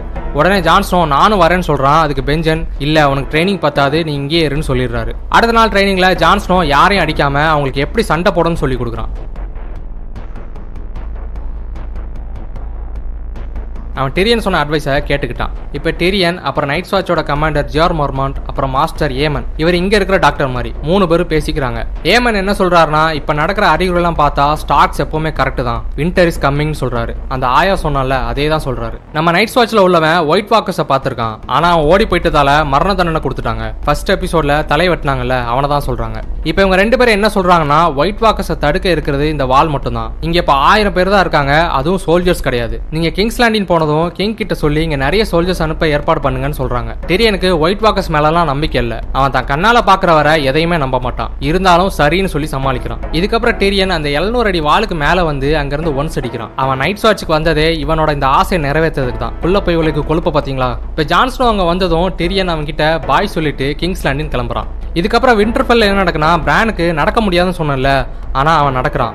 அப்போ ஒரு ரேவன் அதாவது காக்கா அங்க வருது அது கத்திட்டே இருக்கிறதால அதை ஃபாலோ பண்ணி போறான். அது ஏதோ ஒரு இடத்துக்குள்ள போகுது. பிரானும் பின்னாடியே போய் பாக்குறான் அந்த ரேவன் திரும்பி பார்க்குது. அதுக்கு மூணு கண்ணு இருக்கு. பிரான் கனவுல இருந்து கண்ணு முழிக்கிறான். இது வெறும் கனவு மட்டும் இல்ல இதை வச்சு பிரானுக்கு ஒரு பெரிய ஸ்டோரியே ஃபாலோ ஆகும். சோ இந்த மூணு கண்ணு காக்கா த்ரீ ஐடு ரேவனை மைண்ட்ல வச்சுக்கோங்க. இப்ப தியோ நாங்க வந்து பிரான் கிட்ட உன்னை பார்க்க சில பேர் வந்திருக்காங்கன்னு சொல்லி அவனோட வேலைக்காரன் அவன் பேர் ஹோடோர் அவனால ஒரு வார்த்தை ஹோடோர் மட்டும் தான் சொல்ல முடியும். அவன்கிட்ட பிரானை தூக்கிட்டு வர சொல்றான். டிரியன் தான் போற வழியில பிரானை பார்க்க விண்டர்ஃபெல் வந்திருக்கான். ஆனா விண்டர்ஃபெல்ல உள்ளவங்க டிரியனை ஒழுங்கா ரிசீவ் பண்ணல. ஏன்னா அவன் தான் பிரானை கொள்ள ஆள் அனுப்பியிருக்கான்னு இவங்க நினைக்கிறாங்க. இப்ப நெட் ஸ்டார்க் அங்க இல்லாததால ராப் ஸ்டார்க் தான் அரசன். அவனுக்கும் டிரியனுக்கும் சின்ன வாக்குவாதம் நடக்கு. இப்ப பிரானை தூக்கிட்டு அங்க வந்துடுறாங்க. டிரியன் பிரான் கிட்ட உனக்கு ஹார்ஸ் ரைட் பண்ண பிடிக்குமான்னு கேக்குறான். அதுக்கு மாஸ்டர் லூவின் அவனுக்கு கால் வேலை செய்யாது அவனால முடியாதுன்னு சொல்றாரு. உடனே டிரியன் ஒரு பிளானை கொடுத்து இதே மாதிரி செஞ்சா அவனால ஒன் இயர்ல ஹார்ஸ் ரைட் பண்ண முடியும். இதுதான் நான் அவனுக்கு கொடுக்குற கிஃப்ட்னு சொல்றான். டிரியன் வந்து ரொம்பவே புத்திசாலி உங்களுக்கு போக போக புரியும். இவங்க ஒழுங்கா ரிசீவ் பண்ணாததால டெரியன் நான் வெளியில போய் தங்கிக்கிறேன்னு கோவத்துல கிளம்புறான். வெளியில வந்ததும் டெரியன் தியோன் கிட்ட கேட்டில் எங்க காணோன்னு கேக்குறான். அதுக்கு தியோன் அவங்களுக்கு உடம்பு சரியில்லைன்னு சொல்றான். ஆனா டெரியனுக்கு கேட்லின் ஸ்டார்க் அங்க இல்லைன்னு புரியுது. அவன் தியோன் கிட்ட உங்க அப்பா போர்ல தோத்து போனதால தான் நீ உங்க எனிமியான ஸ்டார்ஸ் கிட்டயே சேவ் பண்ணிட்டு இருக்க பாத்தியான்னு நக்கல் அடிச்சுட்டு போறான். தியோன் கிரேஜாய் வம்சத்தை சேர்ந்தவன். கிரேஜாய் வம்சம் கப்பல் படை வச்சிருக்கிறவங்க. தியோனோட அப்பா பேலாங் கிரேஜாய் கிங் ராபர்ட்டை எதிர்த்து கிங்ஸ்லாண்டின் மேல போர் தொடுத்து தோத்து போயிருப்பாரு. அதுல தான் ஒரு ஒப்பந்தத்துல நெட் ஸ்டார் தியோனை தான் கூட தூக்கிட்டு வந்திருப்பாரு. குழப்பிக்காதீங்க இது புரியாட்டி விடுங்க. இனி வர சீசன்ல தெளிவா புரியும். ஆனா லைட்டா மட்டும் தன் ஞாபகம் வச்சுக்கோங்க. இப்ப நைட் வாட்ச்ல ஒரு குண்டனை கூட்டிட்டு வராங்க. அவன் பேரு சாமுவேல் டார்லி. அவன் போல கோலை சண்டை போடவே பயப்படுவான். ஆனா ஜான்ஸ்னோ அவன் மேல பரிதாபப்பட்டு அவனுக்காக அந்த ட்ரைனிங்ல உள்ள மூணு பேர் கூடயும் சண்டை போடுறான். இதை பார்த்த ஆலிசர் தோன் அவன் தான் சண்டை போட சொல்லி கொடுக்குறான் அவன் ஜான்ஸ்னோ கிட்ட நீ போய் எல்லாத்தையும் தொடச்சு வை. நீ அதுக்கு தான் லாய்க்குன்னு சொல்லிடுறான். இப்போ பல மாதங்களா டிராவல் பண்ணி கால் ரோகவும் அவனோட மொத்த ஆர்மியும் அவங்க ஹோம்லேண்டுக்கு வந்துடுறாங்க. இப்போ விசேரிஸ் டெனாரிஸ் கிட்ட கால் ரோகோ நான் சொன்னபடி கிங்ஸ்லாண்டின் மேலே போர் தொடுக்காம இங்கே வந்திருக்கான்னு கோவத்தில் சொல்லிட்டு முன்னால் போகிறான் டனாரியஸ் சர்ஜோரா கிட்ட என்னோட பிரதருக்கு இந்த டோத்ராக்கி மொத்த ஆர்மியை கொடுத்தா அவனால கிங்ஸ்லாண்ட் நீங்க பிடிக்க முடியுமான்னு கேக்குறா. அதுக்கு சர்ஜோரா இல்ல டோத்ராக்கிஸ் கடலை கிராஸ் பண்ண மாட்டாங்க. அவங்களுக்கு இருக்கிற ஒரே பயம் கடல் மட்டும்தான் சொல்றான். இதுக்கப்புறம் கிங்ஸ்லாண்ட்ல என்ன நடக்குன்னா நெட் ஸ்டார் பைசல் கிட்ட ஜான் ஆரின் பத்தி கேக்குறாரு. அவர் சாகிறதுக்கு முன்னால அவங்க கிட்ட ஏதாவது சொன்னாரான்னு கேக்குறாரு. அதுக்கு பைசல் ஜான் ஆரின் ஒரு புக்கை பத்தி கேட்டதா சொல்றாரு. அது என்ன புக்கு எனக்கு காட்டுங்கன்னு நெட் ஸ்டார் சொல்றாரு. உடனே பைசல் தன்னோட இடத்த கூட்டிட்டு போய் அந்த புக்கை எடுத்து நெட் ஸ்டார் கிட்ட கொடுக்குறாரு. அந்த புக்ல இதுவரை இருந்த எல்லா வம்சத்தை பத்தியும் டீட்டெயில் டீட்டெயிலாக போட்டிருக்கும். இப்போ நெட் ஸ்டார்க்கு என்ன கேட்குறாருனா ஜானாரி நிஜமாவே நேச்சுரலாக தான் செத்தாரா? இல்லை ஏதாவது பாய்சன் கலந்து கொடுத்து சாகடிக்கப்பட்டாரான்னு கேட்குறாரு அதுக்கு பைசல் அப்படிலாம் எதுவும் இல்லைன்னு சொல்லிடுறாரு. நெட் ஸ்டார்க் அந்த புக்கை எடுத்துட்டு கிளம்பிடுறாரு. நெட் ஸ்டார்க் என்ன நடந்துச்சுன்னு ஒன்று ஒன்றா விசாரிக்க ஆரம்பிக்கிறாரு. பீட்டர் பைலிஸ் நெட் ஸ்டார் கிட்ட ஜானாரின் சாகிறதுக்கு கொஞ்ச நாள் முன்னால அடிக்கடி வெப்பன் செய்கிற ஒருத்தனை மீட் பண்ணிருக்காருன்னு சொல்றான். இதுக்கப்புறம் நெட் ஸ்டார்க் அந்த வெப்பன் செய்கிறவனை போய் பார்க்கறாரு அவன்கிட்ட எதுக்காக உன்னை அடிக்கடி பார்க்க வந்தாருன்னு கேட்குறாரு அதுக்கு அவன் அவர் என்ன பார்க்க வரல அந்த பையனை தான் பார்க்க வந்தாருன்னு சொல்றான். அவன் பேரு ஜென்ரி அவனை கூப்பிட்டு நெட் ஸ்டார்க் விசாரிக்கிறாரு. அவர் கொஞ்சம் கொஞ்சமா உண்மை தெரியுது. அந்த பையன் கிங் ராபர்ட் பராத்தியனோட பாஸ்டர் சன் ஆல்ரெடி சொல்லியிருப்பேன்ல பாஸ்டர்னா கீப்புக்கு பிறந்த பையன்னு. ஜான்ஸ்னோ வாளுக்கு மேல டியூட்டி பார்த்துட்டு இருக்கான். அப்ப சாமும் அங்க வரான் சாம் ஜான்ஸ்னோ கிட்ட நான் ஒரு கோலையா இருந்ததால என்னை எங்க அப்பா விரட்டி விட்டாருன்னு ஃபீல் பண்றான். ஜான்ஸ்னோ அவனுக்கு ஆறுதல் சொல்லி சிரிக்க வைக்கிறான். அடுத்த நாள் காலையில மறுபடியும் பிராக்டிஸ் நடக்குது. அப்ப எல்லாருமே சாம் கிட்ட தோக்குற மாதிரி நடிக்கிறாங்க. ஜான்ஸ்னோ தான் இப்படி பண்ண சொல்லியிருப்பான். இதை புரிஞ்சுக்கிட்ட ஆலிசர் ஜான்ஸ்னோவை பிடிச்சி திட்டுறான். இப்படிலாம் இருந்தா வாளுக்கு அந்த பக்கம் நீங்க செத்து தான் போவீங்கன்னு கடுமையா சொல்றான். இப்ப மறுபடியும் டெனாரியஸ்க்கும் அண்ணனுக்கும் வாக்குவாதம் நடந்து சண்டையாயிடுது. டெனாரியஸ் அவங்க அண்ணனை அடிச்சிடுறான். அவன் அலாத குறையா பயந்து அங்கிருந்து போயிடுறான். இதுக்கப்புறம் டெனாரியஸ் சர்ஜோரா கிட்ட எங்க அண்ணன் சண்டைக்கு அவ்வளோ பயப்படுறான். அவன் நிஜமாலே எங்க வம்சத்தோட கடைசி டிராகனான்னு கேட்கிறான் டர்காரியன் வம்சப்படி டிராகன் அப்படின்னா அவங்க ரொம்ப வீரமா இருப்பாங்க. அவங்களுக்கு நெருப்பால எந்த ஒரு பாதிப்பும் வராது. இப்ப செர்ஜோரா என்ன சொல்றான்னா எனக்கு தெரிஞ்சு உங்க மூத்த அண்ணன் ரேகார் தான் கடைசி டிராகன். இவன் இல்ல. நிஜமாவே இவன் அந்த அயன் த்ரோன்ல உட்காரணும்னு ஆசைப்படுறியான்னு கேட்கறான் அதுக்கு டெனாரியஸ் இல்லைன்னு சொல்லிடுறான். இதுக்கப்புறம் கிங்ஸ்லாண்டில இருந்து கிளம்பின கேட்லின் ஒரு இடத்துல சாப்பிட வந்திருக்கா. அப்போ அங்கே டிரியனும் வந்துடுறான். அவன் கிங்ஸ்லாண்டின் புறவில் சாப்பிட வந்திருக்கான். அவன் கேட்லின் அங்கே இருக்கிறத கண்டுபிடிச்சிடறான். உடனே அவகிட்ட போய் நான் உங்களை விண்டர்ஃபெல்ல மிஸ் பண்ணேன்னு சொல்கிறான் ஏற்கனவே இவன் மேலே கோவத்தில் இருக்கிற கேட்லின் எந்திரிச்சு நான் நெட் ஸ்டார்க்க கல்யாணம் பண்ணியிருந்தாலும் நான் இன்னும் கேட்லின் டலி தான். டலிங்கிறது அவளோட வம்சம். அவ இந்த இடத்துல இருக்கிற அவ வம்சத்துக்கு ஃப்ரெண்ட்ஸா இருப்பாங்கல்ல அவங்க எல்லாம் கேதர் பண்றா. திரியனுக்கு இவன் ஏன் இப்படி பண்றான்னு புரியல. எல்லாரும் அவள் ஹெல்ப் பண்ண ஒத்துக்கிட்டதும் கேட்லின் டெரியனை பார்த்து இவன் என்னோட பையன் பிரானை கொல்ல ஆள் அனுப்பியிருக்கான். ஸோ அவனை அரெஸ்ட் பண்ணுங்கன்னு சொல்றா. உடனே எல்லாரும் கத்தி எடுத்து டெரியனை லாக் பண்ணிடுறாங்க. அதை டெரியன் பண்ணலன்னு நம்ம எல்லாருக்குமே தெரியும். யாரோ நடுவுல இருந்து கோர்த்து விட்டுட்டு இருக்காங்க. இப்போ கேட்லின் எடுத்த முடிவு கரெக்டா இதனால ஸ்டார்க்ஸ்க்கும் லேனிஸ்டருக்கும் போர் வர நிறையவே சான்ஸ் இருக்கு. இதுக்கப்புறம் என்ன நடக்கும்? நெக்ஸ்ட் எபிசோட்ல சொல்றேன்.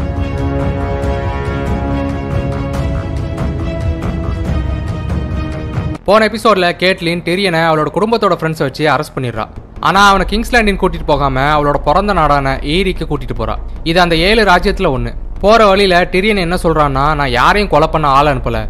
ஜானாரினையும் நான் கொல்லல. என் கட்டை ஒத்து விடுங்கன்னு சொல்றான். ஆனா கேட்லின் அவன் சொன்னதை ஒத்துக்கல. டெரியன் அவளை கன்வின்ஸ் பண்ண ட்ரை பண்ணிட்டு இருக்கான். அப்ப திடீர்னு நிறைய பேர் அட்டாக் பண்ண ஆரம்பிக்கிறாங்க. சுத்தி கொஞ்சம் பேர் ஓடி வராங்க. கேட்லின் கூட வந்த வீரர்கள் எதிர்த்து சண்டை போடுறாங்க. இந்த நல்ல சண்டை போடுறான்ல அவன் பேர் பிரான். அவனை கொஞ்சம் ஞாபகம் வச்சுக்கோங்க. இப்போ டிரியன் கேட்லின் கிட்ட என்னோட கட்டை அவுத்து விடுன்னு சொல்றான். கேட்லின் அவன் கட்டை அவுத்து விடுறா. டிரியன் ஒரு ஷீல்டு எடுத்து குதிரையை பார்த்து போக போறான். அப்ப கேட்லினை ஒருத்தர் அடிக்க வரான். டிரியன் தப்பிச்சு போகாம தன் கையில் இருக்க ஷீல்டை வச்சு அவனை அடிச்சு கேட்லினை காப்பாத்துறான். கேட்லின் கூட வந்தார்ல ரோட்ரிக் அவருக்கு அடிபட்டிருக்கு. ஒரு வழியா சண்டைக்கு வந்த எல்லாருமே அடிச்சு போட்டுறாங்க. ஆனா இவங்க கூட வந்த சில பேரும் அந்த சண்டையில இறந்துடுறாங்க. இப்ப கிங்ஸ்லாண்டின்ல அந்த டோர்னமெண்ட் நடக்குது. கிங் ராபர்ட் கூட சேர்ந்து மத்த எல்லாருமே பாக்குறாங்க. இவனோட பேரு கிரெகார் கிளெகன். கிளெகன்கிறது இவனோட வம்சத்தோட நேம் கிளெகேன் வம்சம் ராஜ்யத்துக்கு அடிமையா ஒரு நாய் மாதிரி இருப்பாங்க.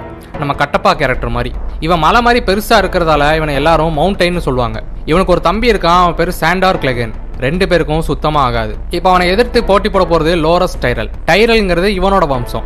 இது என்ன போட்டினா ரெண்டு பக்கமும் குதிரையில ஒரு கம்பு மாதிரி வச்சு ஆப்போசிட்ல வந்து இடிக்கணும். கீழே விழுந்தா தோத்துட்டதா அர்த்தம். கிளாஷ் ராயல் கேம்ல பிரின்ஸ்னு ஒரு கார்டு உண்டுல அதே தான் இப்போ ரெண்டு பேருமே வராங்க எல்லாரும் மவுண்டைன் தான் ஜெயிப்பான்னு உருவத்தை வச்சு எடை போடுறாங்க. ஆனா லோரஸ் சாதாரண ஆள் இல்ல. ரெண்டு பேரும் இடிச்சதும் மவுண்டைன் கம்பை உடச்சு கீழே விழுந்துடுறான். இதனால் டென்ஷனான மவுண்டைன் தன்னோட குதிரையை கத்தி எடுத்து துண்டா வெட்டிடுறான். அட பாவி அந்த குதிரை என்னடா பண்ணும்? அப்புறம் லோரஸை வந்து அடிக்க வரான் உடனே அவன் தம்பி சாண்டார் கீழே இறங்கி அவனை காப்பாத்த அண்ணன் கூட சண்டை போடுறான். ஏற்கனவே இவங்களுக்கு ஆகாதுன்னு சொன்னேன்ல அது என்ன பிரச்சனைனா அவன் தம்பி சாண்டாருக்கு இப்படி சைடில் முகம் எரிஞ்சு போனதுக்கு காரணம் இவன் தான் அதனால தான் பழி வாங்கணும்னு நினைக்கிறான். இவங்க சண்டை போடுறத பார்த்த ராபர்ட் எந்திரிச்சு கத்துறான். மவுண்டைன் அங்கேருந்து போயிடுறான். லோரஸ் சாண்டர் கையை தூக்கி தன்னை காப்பாத்தினதுக்காக அவனை பாராட்டுறான். மக்கள் எல்லாரும் கிளாப் பண்ணுறாங்க இந்த டோர்னமெண்ட் முடிஞ்ச அப்புறம் என்ன நடக்குன்னா லார்ட் வாரிஸ் நெட்ஸ்டார்க்கை பார்க்க வரான். அவன் நெட்ஸ்டார் கிட்ட தனியாக பேசணும்னு சொல்லி எல்லா டோரையும் க்ளோஸ் பண்ணுறான் அவன் நெட்ஸ்டார் கிட்ட நம்ம கிங் ராபர்ட் உங்களோட ஃப்ரெண்டுன்னு தெரியும். ஆனால் தப்பாக எடுத்துக்காதீங்க. நம்ம கிங் ஒரு முட்டாள். நீங்கள் தான் அவரை காப்பாற்றணும்னு சொல்கிறான் அதுக்கு நெட் ஸ்டார்க் நான் ஒரு மாதத்துக்கு மேலே இங்கே இருக்கேன். இதை இப்போ மட்டும் ஏன் சொல்கிறேன்னு கேட்குறாரு அதுக்கு லார்ட் வேரிஸ் நான் ஃபர்ஸ்ட் உங்களை நம்பலை. அப்புறம் க்ளோஸாக வாட்ச் பண்ணேன். கிங்ஸ் லேண்டிங்கில் இருக்கிற நேர்மையான ஆளுங்களில் நீங்களும் ஒருத்தர்னு சொல்கிறான் ராபர்ட்டுக்கு என்ன ஆபத்து வருதுன்னு நெட் ஸ்டார் கேட்குறாரு அதுக்கு லார்ட் வேரிஸ் ஜான் ஆரினுக்கு என்ன ஆபத்து வந்துச்சோ அதே ஆபத்து தான் சொல்கிறான் அதுக்கு நெட் ஸ்டார்க் அவருக்கு யார் பாய்சன் கொடுத்தான்னு கேட்குறாரு அதுக்கு வேரிஸ் தெரியல அவருக்கு க்ளோஸாக உள்ள யாரோ தான் பண்ணியிருக்காங்கன்னு சொல்கிறான் நெட் ஸ்டார்க் என்ன சொல்கிறாருன்னா ஜான் ஆரியன் ரொம்ப நல்ல மனுஷன். எந்த வம்புக்கும் போக மாட்டாரு. ஏன் அவரை கொல்லணும்னு கேட்குறாரு அதுக்கு வேரிஸ் அவர் உங்களை மாதிரியே கேள்விகளுக்கு ஆன்சர் தேடி அலைஞ்சாருன்னு சொல்றான். இதே சமயத்துல ஆர்யா என்ன பண்ணுறான்னா ஒரு பூனையை சேஸ் பண்றா. அவளோட டீச்சர் தான் பூனையை ஃபாலோ பண்ணி அதோட டாக்டிக்ஸை கத்துக்கணும். கத்தி சண்டை போடுறப்போ ரொம்ப யூஸ்ஃபுல்லா இருக்கும்னு சொல்லியிருப்பாரு. இப்போ அந்த பூனை ஒரு அண்டர் கிரவுண்டுக்கு ஓடி போகுது. ஆர்யா அங்க போய் பாக்குறா அங்க டிராகனோட மண்டை ஓடு இருக்கு. அதை அப்படியே ஆச்சரியமா பாக்குறா. அப்ப அங்க யாரோ வர சவுண்ட் கேக்குது உடனே அதுக்கு பின்னால போய் ஒளிஞ்சுக்கிறா. அவங்க ரெண்டு பேரும் என்ன பேசிக்கிறாங்கன்னா நெட் ஸ்டார்க் ராபர்ட்டோட பேஸ்டர்ஸ் என்ன கண்டுபிடிச்சிட்டான். அது போக அந்த புக்கை வேற படிக்க ஸ்டார்ட் பண்ணிட்டான். சீக்கிரமே லானிஸ்டர்ஸ்க்கும் ஸ்டார்ஸ்க்கும் போர் நடக்க போகுதுன்னு சொல்லிட்டு இருக்கான். அதுக்கு இன்னொருத்தன் போன ஹேண்ட் ஆஃப் த கிங்கே செத்துட்டாரு. அதே போல இந்த ஹேண்டும் செத்துருவான்னு சொல்றான். அதுக்கு இன்னொருத்தன் இல்ல இந்த ஹேண்டை சாகடிக்கிறது அவ்வளோ ஈஸி இல்லைன்னு சொல்றான். இப்ப வெளிச்சத்துக்கு வர்றாங்க பார்த்தா லார்ட் வேரிஸ் இன்னொரு ஆள் யாருன்னா டெனாரியஸ் அண்ட் விசாரிஸோட டீச்சர்னு சொன்னல அவன் தான் இப்போ அந்த டீச்சர் என்ன சொல்றான்னா கால்ரோகோ டெனாரியஸ்க்கு குழந்தை பிறக்கிறவரை அங்கிருந்து நகரமாட்டான்னு சொல்லிட்டு போறான். இப்போ ஆரியா அது எல்லாத்தையுமே கேக்குறா அவளுக்கு எதுவுமே புரியல ஆனா அவங்க அப்பாக்கு ஆபத்துன்னு மட்டும் புரியுது. அவ வெளியில போக ட்ரை பண்றா ஆனா லாக் பண்ணிருக்கு. சோ வேற ஒரு வழியா வர்றா. அது கோட்டைக்கு வெளியில வந்துருது. அவள் திருப்பி கோட்டைக்குள்ள வரதுக்கு ட்ரை பண்றா ஆனா அவளை காவலாளிகள் உள்ள விடல. உடனே அவ என்ன சொல்றான்னா நான் ஆர்யா ஸ்டார்க். எங்க அப்பா தான் ஹேண்ட் ஆஃப் த கிங் நீங்கள் என்னை உள்ளே விடாட்டி அவர்கிட்ட சொல்லி உங்களை தலையை வெட்டிடுவேன்னு சொல்கிறா இதுக்கப்புறம் அவளை அவங்க அப்பா முன்னால் கொண்டு வந்து நிப்பாட்டுறாங்க. நெட் ஸ்டார்க் ஆர்யா கிட்ட எங்கே போன எவ்வளோ பேர் அனுப்பி உன்னை தேட சொல்லியிருக்கேன்னு தெரியுமான்னு சொல்கிறாரு அதுக்கு ஆர்யா அவங்கள கொல்ல போகிறாங்கன்னு கீழே அவள் கேட்டதை பற்றி சொல்கிறா நெட் ஸ்டார்க் யார் சொன்னான்னு கேட்குறாரு அதுக்கு ஆர்யா இருட்டில் எனக்கு தெரியல ஆனால் ஒருத்தன் குண்டா இருந்தான்னு சொல்கிறா அப்போ நெட் ஸ்டார்க்கை பார்க்க நைட் வாட்ச்ல இருந்து ஒருத்தன் ரொம்ப தூரம் டிராவல் பண்ணி வந்திருக்கான். அவன் நெட் ஸ்டார் கிட்ட நைட் வாட்சுக்கு ஆளுங்க தேவைப்படுது அதுக்கு தான் வந்திருக்கேன்னு சொல்கிறான் அதுக்கு நெட் ஸ்டார்க் நான் ஏற்பாடு பண்ணுறேன்னு சொல்கிறாரு அது போக இன்னொரு முக்கியமான விஷயம் ஆனா தனியா தான் சொல்லுவேன்னு சொல்றான். நெட் ஸ்டார்க் அவனோட பர்சனல் கார்டு கிட்ட அவன் பேர் ஜோரி அவனை ஆர்யாவை கூட்டிட்டு போக சொல்றாரு. ஆர்யா வெளியில வந்ததும் ஜோரி கிட்ட எங்க அப்பாவை யாராவது கொல்ல வந்தா என்ன பண்ணுவேன்னு கேக்குறா. அதுக்கு ஜோரி என் உயிரை கொடுத்து காப்பாத்துவேன்னு சொல்றான். இவங்க போனதும் டோரை க்ளோஸ் பண்ணிட்டு நெட் ஸ்டார் கிட்ட உங்க ஒய்ஃப் டிரியனை அரெஸ்ட் பண்ணிட்டாங்கன்னு சொல்றான். நான் கிளம்புறப்போ சில பேர் கிங்ஸ் லேண்டின் வந்தாங்க. அவங்க கண்டிப்பா இங்க விஷயத்த சொல்லியிருப்பாங்கன்னு சொல்றான். இதை கேட்ட நெட் ஸ்டார்க்கு என்ன பண்றதுன்னு தெரியல. மெனக்கேட்டு சொல்லி தான் அனுப்பியிருப்பாரு. எதுவும் அவசரப்பட்டு பண்ணிடாதன்னு. எங்க? புருஷன் பேச்ச கேட்டாதானே? இப்ப கேட்லின காட்டுறாங்க. அவ அவளோட நாட்டுக்கு வந்துட்டா. இப்ப அவங்க அக்கா லைசா தான் ஆட்சி பண்ணிட்டு இருக்கா இப்ப அங்க உள்ள வீரர்கள் வந்து நீங்க எல்லாரும் வரலாம் பட் டெரியனை உள்ள விட முடியாதுன்னு சொல்றான். உடனே கேட்லின் அவன் என்னோட கைதின்னு சொல்றா. அதுக்கு அந்த வீரன் அவனை பார்த்தா கைதி மாதிரி தெரியலன்னு சொல்றான். உடனே கேட்லின் அதை என்னோட அக்கா முடிவு பண்ணுவான்னு கோவமா சொல்றா. சரி வாங்கன்னு உள்ள கூட்டிட்டு போறாங்க. இதுதான் ஏரி நாட்டோட அரண்மனை. எப்படி இருக்குன்னு பாத்தீங்களா? மலைக்கு மேல. இந்த விஷயத்தை பத்தி பேச நெட் ஸ்டார் கிங்க பார்க்க போறாரு. அப்ப அங்க ஒருத்தன் வந்து மீட்டிங் இருக்கு சீக்கிரம் வாங்கன்னு சொல்றான். அதுக்கு நெட் ஸ்டார்க் நான் கிங்க பார்க்க போறேன் பார்த்துட்டு வரேன்னு சொல்றாரு. அதுக்கு அவன் கிங் ராபர்ட்டும் மீட்டிங்ல தான் இருக்கான்னு சொல்றான். உடனே நெட் ஸ்டார்க் மீட்டிங் என்னோட ஒய்ஃபை பத்தியான்னு கேக்குறாரு. அதுக்கு அவன் இல்ல டெனாரிஸை பத்தின்னு சொல்றான். இப்ப மீட்டிங்க்கு வந்ததும் கிங் ராபர்ட் நெட் ஸ்டார் கிட்ட அவ இப்ப பிரெக்னண்டா இருக்கா? நான் நம்ம விண்டர்ஃபெல்ல இருந்து கிளம்புறப்போவே சொன்னேன் ஆனா நீ கண்டுக்கல. இப்பவாவது நான் சொல்றத கேளு. அவங்க ரெண்டு பேரையும் கொல்லணும்னு சொல்றான். அதுக்கு நெட் ஸ்டார்க் இப்படி பண்ணா மக்கள் மத்தியில உன்னோட மரியாதை குறைஞ்சிரும்னு சொல்றாரு. அதுக்கு ராபர்ட் கோவத்துல மரியாதை வச்சு ஒன்றும் கிழிக்க முடியாது. இந்த ஏழு ராஜ்யத்துக்கும் ஒரே ராஜா நான் தான் மரியாதையால எனக்கு கட்டுப்பட்டு இருக்காங்கன்னு நினைச்சியா? இல்ல. பயம். பயத்தை காட்டி தான் ஆட்சி பண்ணிட்டு இருக்கேன்னு சொல்றான். உடனே நெட் ஸ்டார்க் உனக்கும் மேட்கிங்க்கும் எந்த வித்தியாசமும் இல்லைன்னு சொல்றாரு. அதுக்கு ராபர்ட் வார்த்தை விடாதன்னு சொல்றான். நெட் ஸ்டார்க் வெறும் வதந்தியை நம்பி அவளை கொலை பண்ற சொல்றது நல்லா இல்லைன்னு சொல்றாரு. உடனே லார்ட் வாரிஸ் என்ன சொல்றானா இது வதந்தி இல்ல. நிஜம்தான். சரி ஜோரா மோர்மான் கிட்ட இருந்து தூது வந்திருக்குன்னு சொல்றான். செர்ஜோரா ராபர்ட்க்கு உழவு பார்க்க தான் டெனாரியஸ் கூட இருப்பான். போன எபிசோட்ல கூட டெனாரியஸ் கர்ப்பமானான்னு தெரிஞ்சதும் எனக்கு ஒரு வேலை இருக்குன்னு கிளம்புவான்ல அது இவங்களுக்கு செய்தி அனுப்பதான். அதுக்கு நெட் ஸ்டார்க் அவன் ஒரு துரோகி நம்ம நாட்டை விட்டு ஓடி போயிட்டான் அவன் பேச்சை நம்ப முடியாதுன்னு சொல்றாரு. உடனே ராபர்ட் ஒருவேளை உண்மையா இருந்தா அவன் பையன் வளர்ந்து வந்து டோத்தராக்கி ஆர்மியோட இங்க வந்தா என்ன பண்றதுன்னு கேட்குறாரு அதுக்கு நெட் ஸ்டார்க். நமக்கும் அவங்களுக்கும் நடுவில் கடல் இருக்கு அவங்க அதை கிராஸ் பண்ணி வரமாட்டாங்கன்னு சொல்றாரு. இதனால கோவப்பட்ட ராபர்ட் மற்றவங்களை பார்த்து இந்த முட்டாளுக்கு சொல்லி புரிய வைங்க வைங்கன்னு சொல்றான். உடனே லார்ட் வேரிஸ் நெட்ஸ்டார்க்கை பார்த்து உங்க மனநிலை புரியுது. ஆனா நம்ம கிங்டமை காப்பாத்த சில கொலைகள் பண்ணி தான் ஆகணும்னு சொல்றான். இப்ப பைசல் என்ன சொல்றாருன்னா ஒருவேளை அவங்க கிராஸ் பண்ணி வந்துட்டா இங்க பெரிய போரே நடக்கும். அப்ப எவ்வளவு இன்னசென்ட் பீப்புள்ஸ் ஆவாங்கன்னு யோசிங்க. அதை தடுக்க இந்த கொலை பண்றது தப்பு இல்லைன்னு சொல்றாரு. இதெல்லாம் கேட்ட நெட் ஸ்டார்க் நீ போர் புரிஞ்சப்போ எந்த ஒரு யோசனையும் இல்லாம உனக்கு சப்போர்ட் பண்ண. எனக்கு தெரிஞ்ச ராபர்ட் இப்படி இன்னும் பிறக்காத குழந்தைக்காக பயப்பட மாட்டான். நீ பண்ண போற இந்த கொலைக்கு நான் உடந்தையா இருக்க மாட்டேன்னு சொல்றாரு. உடனே ராபர்ட் என்ன சொல்றான்னா நீ கிங் சொல்றதை கேட்கணும். இல்லைனா ஹேண்ட் ஆஃப் த கிங்குக்கு வேற ஆளை பார்த்துப்பேன்னு சொல்றான். இதை கேட்ட நெட் ஸ்டார்க் அந்த பேஜை கழட்டி போட்டுட்டு வேற ஆளை பார்த்துக்கோன்னு சொல்றான். இதனால கோவப்பட்ட ராபர்ட் கத்துறான். போ நீ விண்டர்ஃபெல்கே போயிரு என் மூஞ்சில முழிச்சிடாதன்னு சொல்றான். அங்கிருந்து வெளியில் வந்த நெட் ஸ்டார்க் தான் ரூமுக்கு வந்து கிளம்புறதுக்கு எல்லாத்தையும் எடுத்து வச்சிட்டு இருக்காரு அப்போ ஜோரி அங்க வர்றான் அவன் கிட்ட என்னோட பொண்ணுங்களையும் கிளம்ப சொல்லுன்னு சொல்றாரு. இந்த சமயத்துல பீட்டர் பெலிஷ் அங்க வர்றான். அவன் நெட் ஸ்டார் கிட்ட நீங்க விண்டர்ஃபெல்லுக்கு கிளம்புறதுக்கு முன்னால என்ன வந்து பாருங்க ஜானாரின் கடைசியா யார்கிட்ட பேசினாருன்னு காட்டுறேன்னு சொல்றான். அதுக்கு நெட் ஸ்டார்க் எனக்கு டைம் இல்லைன்னு சொல்றாரு. உடனே பீட்டர் ரொம்ப ரொம்ப நேரம் ஆகாதுன்னு சொல்லிட்டு போயிடுறான். இப்ப நெட் ஸ்டார்க்கும் அவன் கூட கிளம்புறாரு. அவர் ஜோரி கிட்ட எல்லாத்தையும் ரெடி பண்ணி வை நான் சீக்கிரம் வந்துடுறேன்னு சொல்றாரு.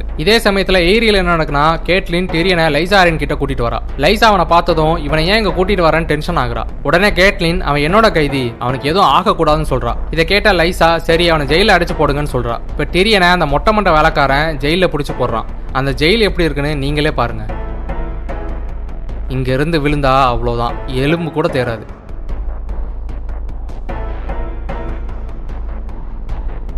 டேரியன் அப்படியே செவுத்தோரமாக போய் உட்காந்துக்கிறான் இப்போ கிங்ஸ் லேண்டின்ல செர்சி ராபர்ட்டை பார்க்க வரா. நெட் ஸ்டாருக்கும் ராபர்ட்டுக்கும் சண்டை நடந்தது கிண்டல் பண்ணி பேசுறா. அவ உள்ள வந்து ஹேண்ட் இல்லாம அரசாங்கத்தை ஒழுங்கா நடத்த முடியாதுன்னு சொல்றா.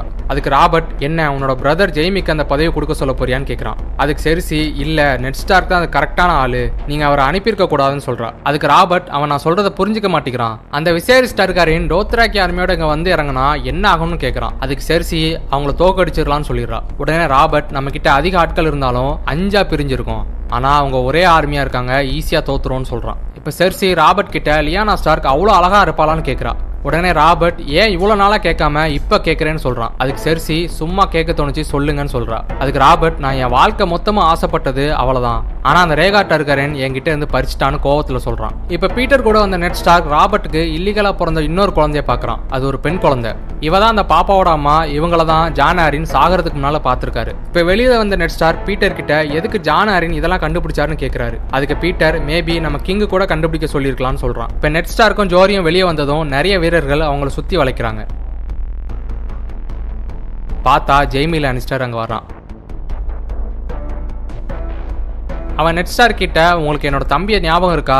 அவனுக்கு வர வழியில ஏதோ பிரச்சனைன்னு கேள்விப்பட்டேன்னு சொல்றான். உடனே நெட் ஸ்டார் தன்னோட ஒய்ஃபை காப்பாத்த ஆமா நான் தான் அவனை அரெஸ்ட் பண்ண ஆர்டர் கொடுத்தேன்னு சொல்லிடுறாரு. இதை கேட்ட எல்லாரும் அட்டாக் பண்ண ரெடி ஆகுறாங்க. உடனே பீட்டர் நான் ஆளுங்களை கூட்டிட்டு வரேன்னு போயிடுறான். நெட் ஸ்டார் ஜெய்மியை பார்த்து நீ என்ன கொன்னா உன் தம்பி பொணமா தான் வருவான்னு சொல்றாரு. இதை கேட்ட ஜெய்மி அவன் ஆளுங்க கிட்ட அவனை விட்டுருங்க அவன் கூட உள்ள ஆளுங்களை கொள்ளுங்கன்னு சொல்றான். ஜெய்மியோட ஆளுங்க நெட் ஸ்டார்க் ஆளுங்களை கொள்றாங்க கோவத்துல நெட் ஸ்டாருக்கும் சண்டை போட ஆரம்பிக்கிறாரு. ஜோரியும் நெட் ஸ்டார்க்கை காப்பாத்த சண்டை போடுறான்.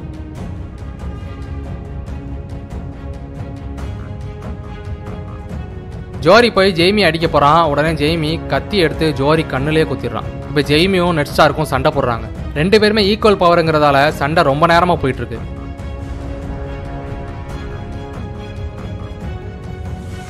அந்த சமயத்தில் நெட் ஸ்டார்க்கு வந்து ஜெய்மியோட ஒரு ஆள் கால்லயே குத்திடுறான். ஜெய்மியே இதை எதிர்பார்க்கல. உடனே ஜெய்மி அந்த வீரனை அடித்து போட்டுறான். ஜெய்மி கெட்டவன்லாம் கிடையாது. அவனோட சிஸ்டர் செர்சி தான் கெட்டவ. போக போக உங்களுக்கே அது புரியும். ஜெய்மிக்கு எப்படினாலும் நேர்மையாக தான் சண்டை போட பிடிக்கும். இப்போ ஜெய்மி அவங்க ஆளுங்களை கூட்டுட்டு அங்கேருந்து போயிடுறான். காலில் குத்து வாங்கின நெட் ஸ்டார்க் அப்படியே மயங்கி கீழே விழுந்துறாரு இதுக்கப்புறம் என்ன நடக்கும்? நெக்ஸ்ட் எபிசோட சொல்கிறேன்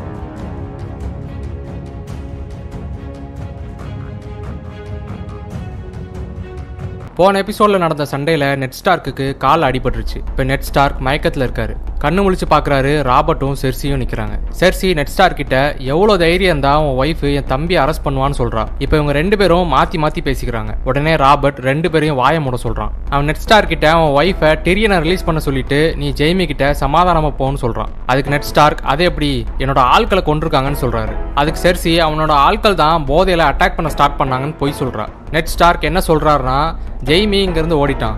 எனக்கு பெர்மிஷன் கொடுங்க நான் போய் பிடிச்சிட்டு வரேன்னு சொல்கிறாரு அதுக்கு செர்சி என்னோட ஒரு பிரதரை அரெஸ்ட் பண்ணி வச்சுட்டு இன்னொரு பிரதர் மேலே அபாண்டமாக பழி போடுறாங்க.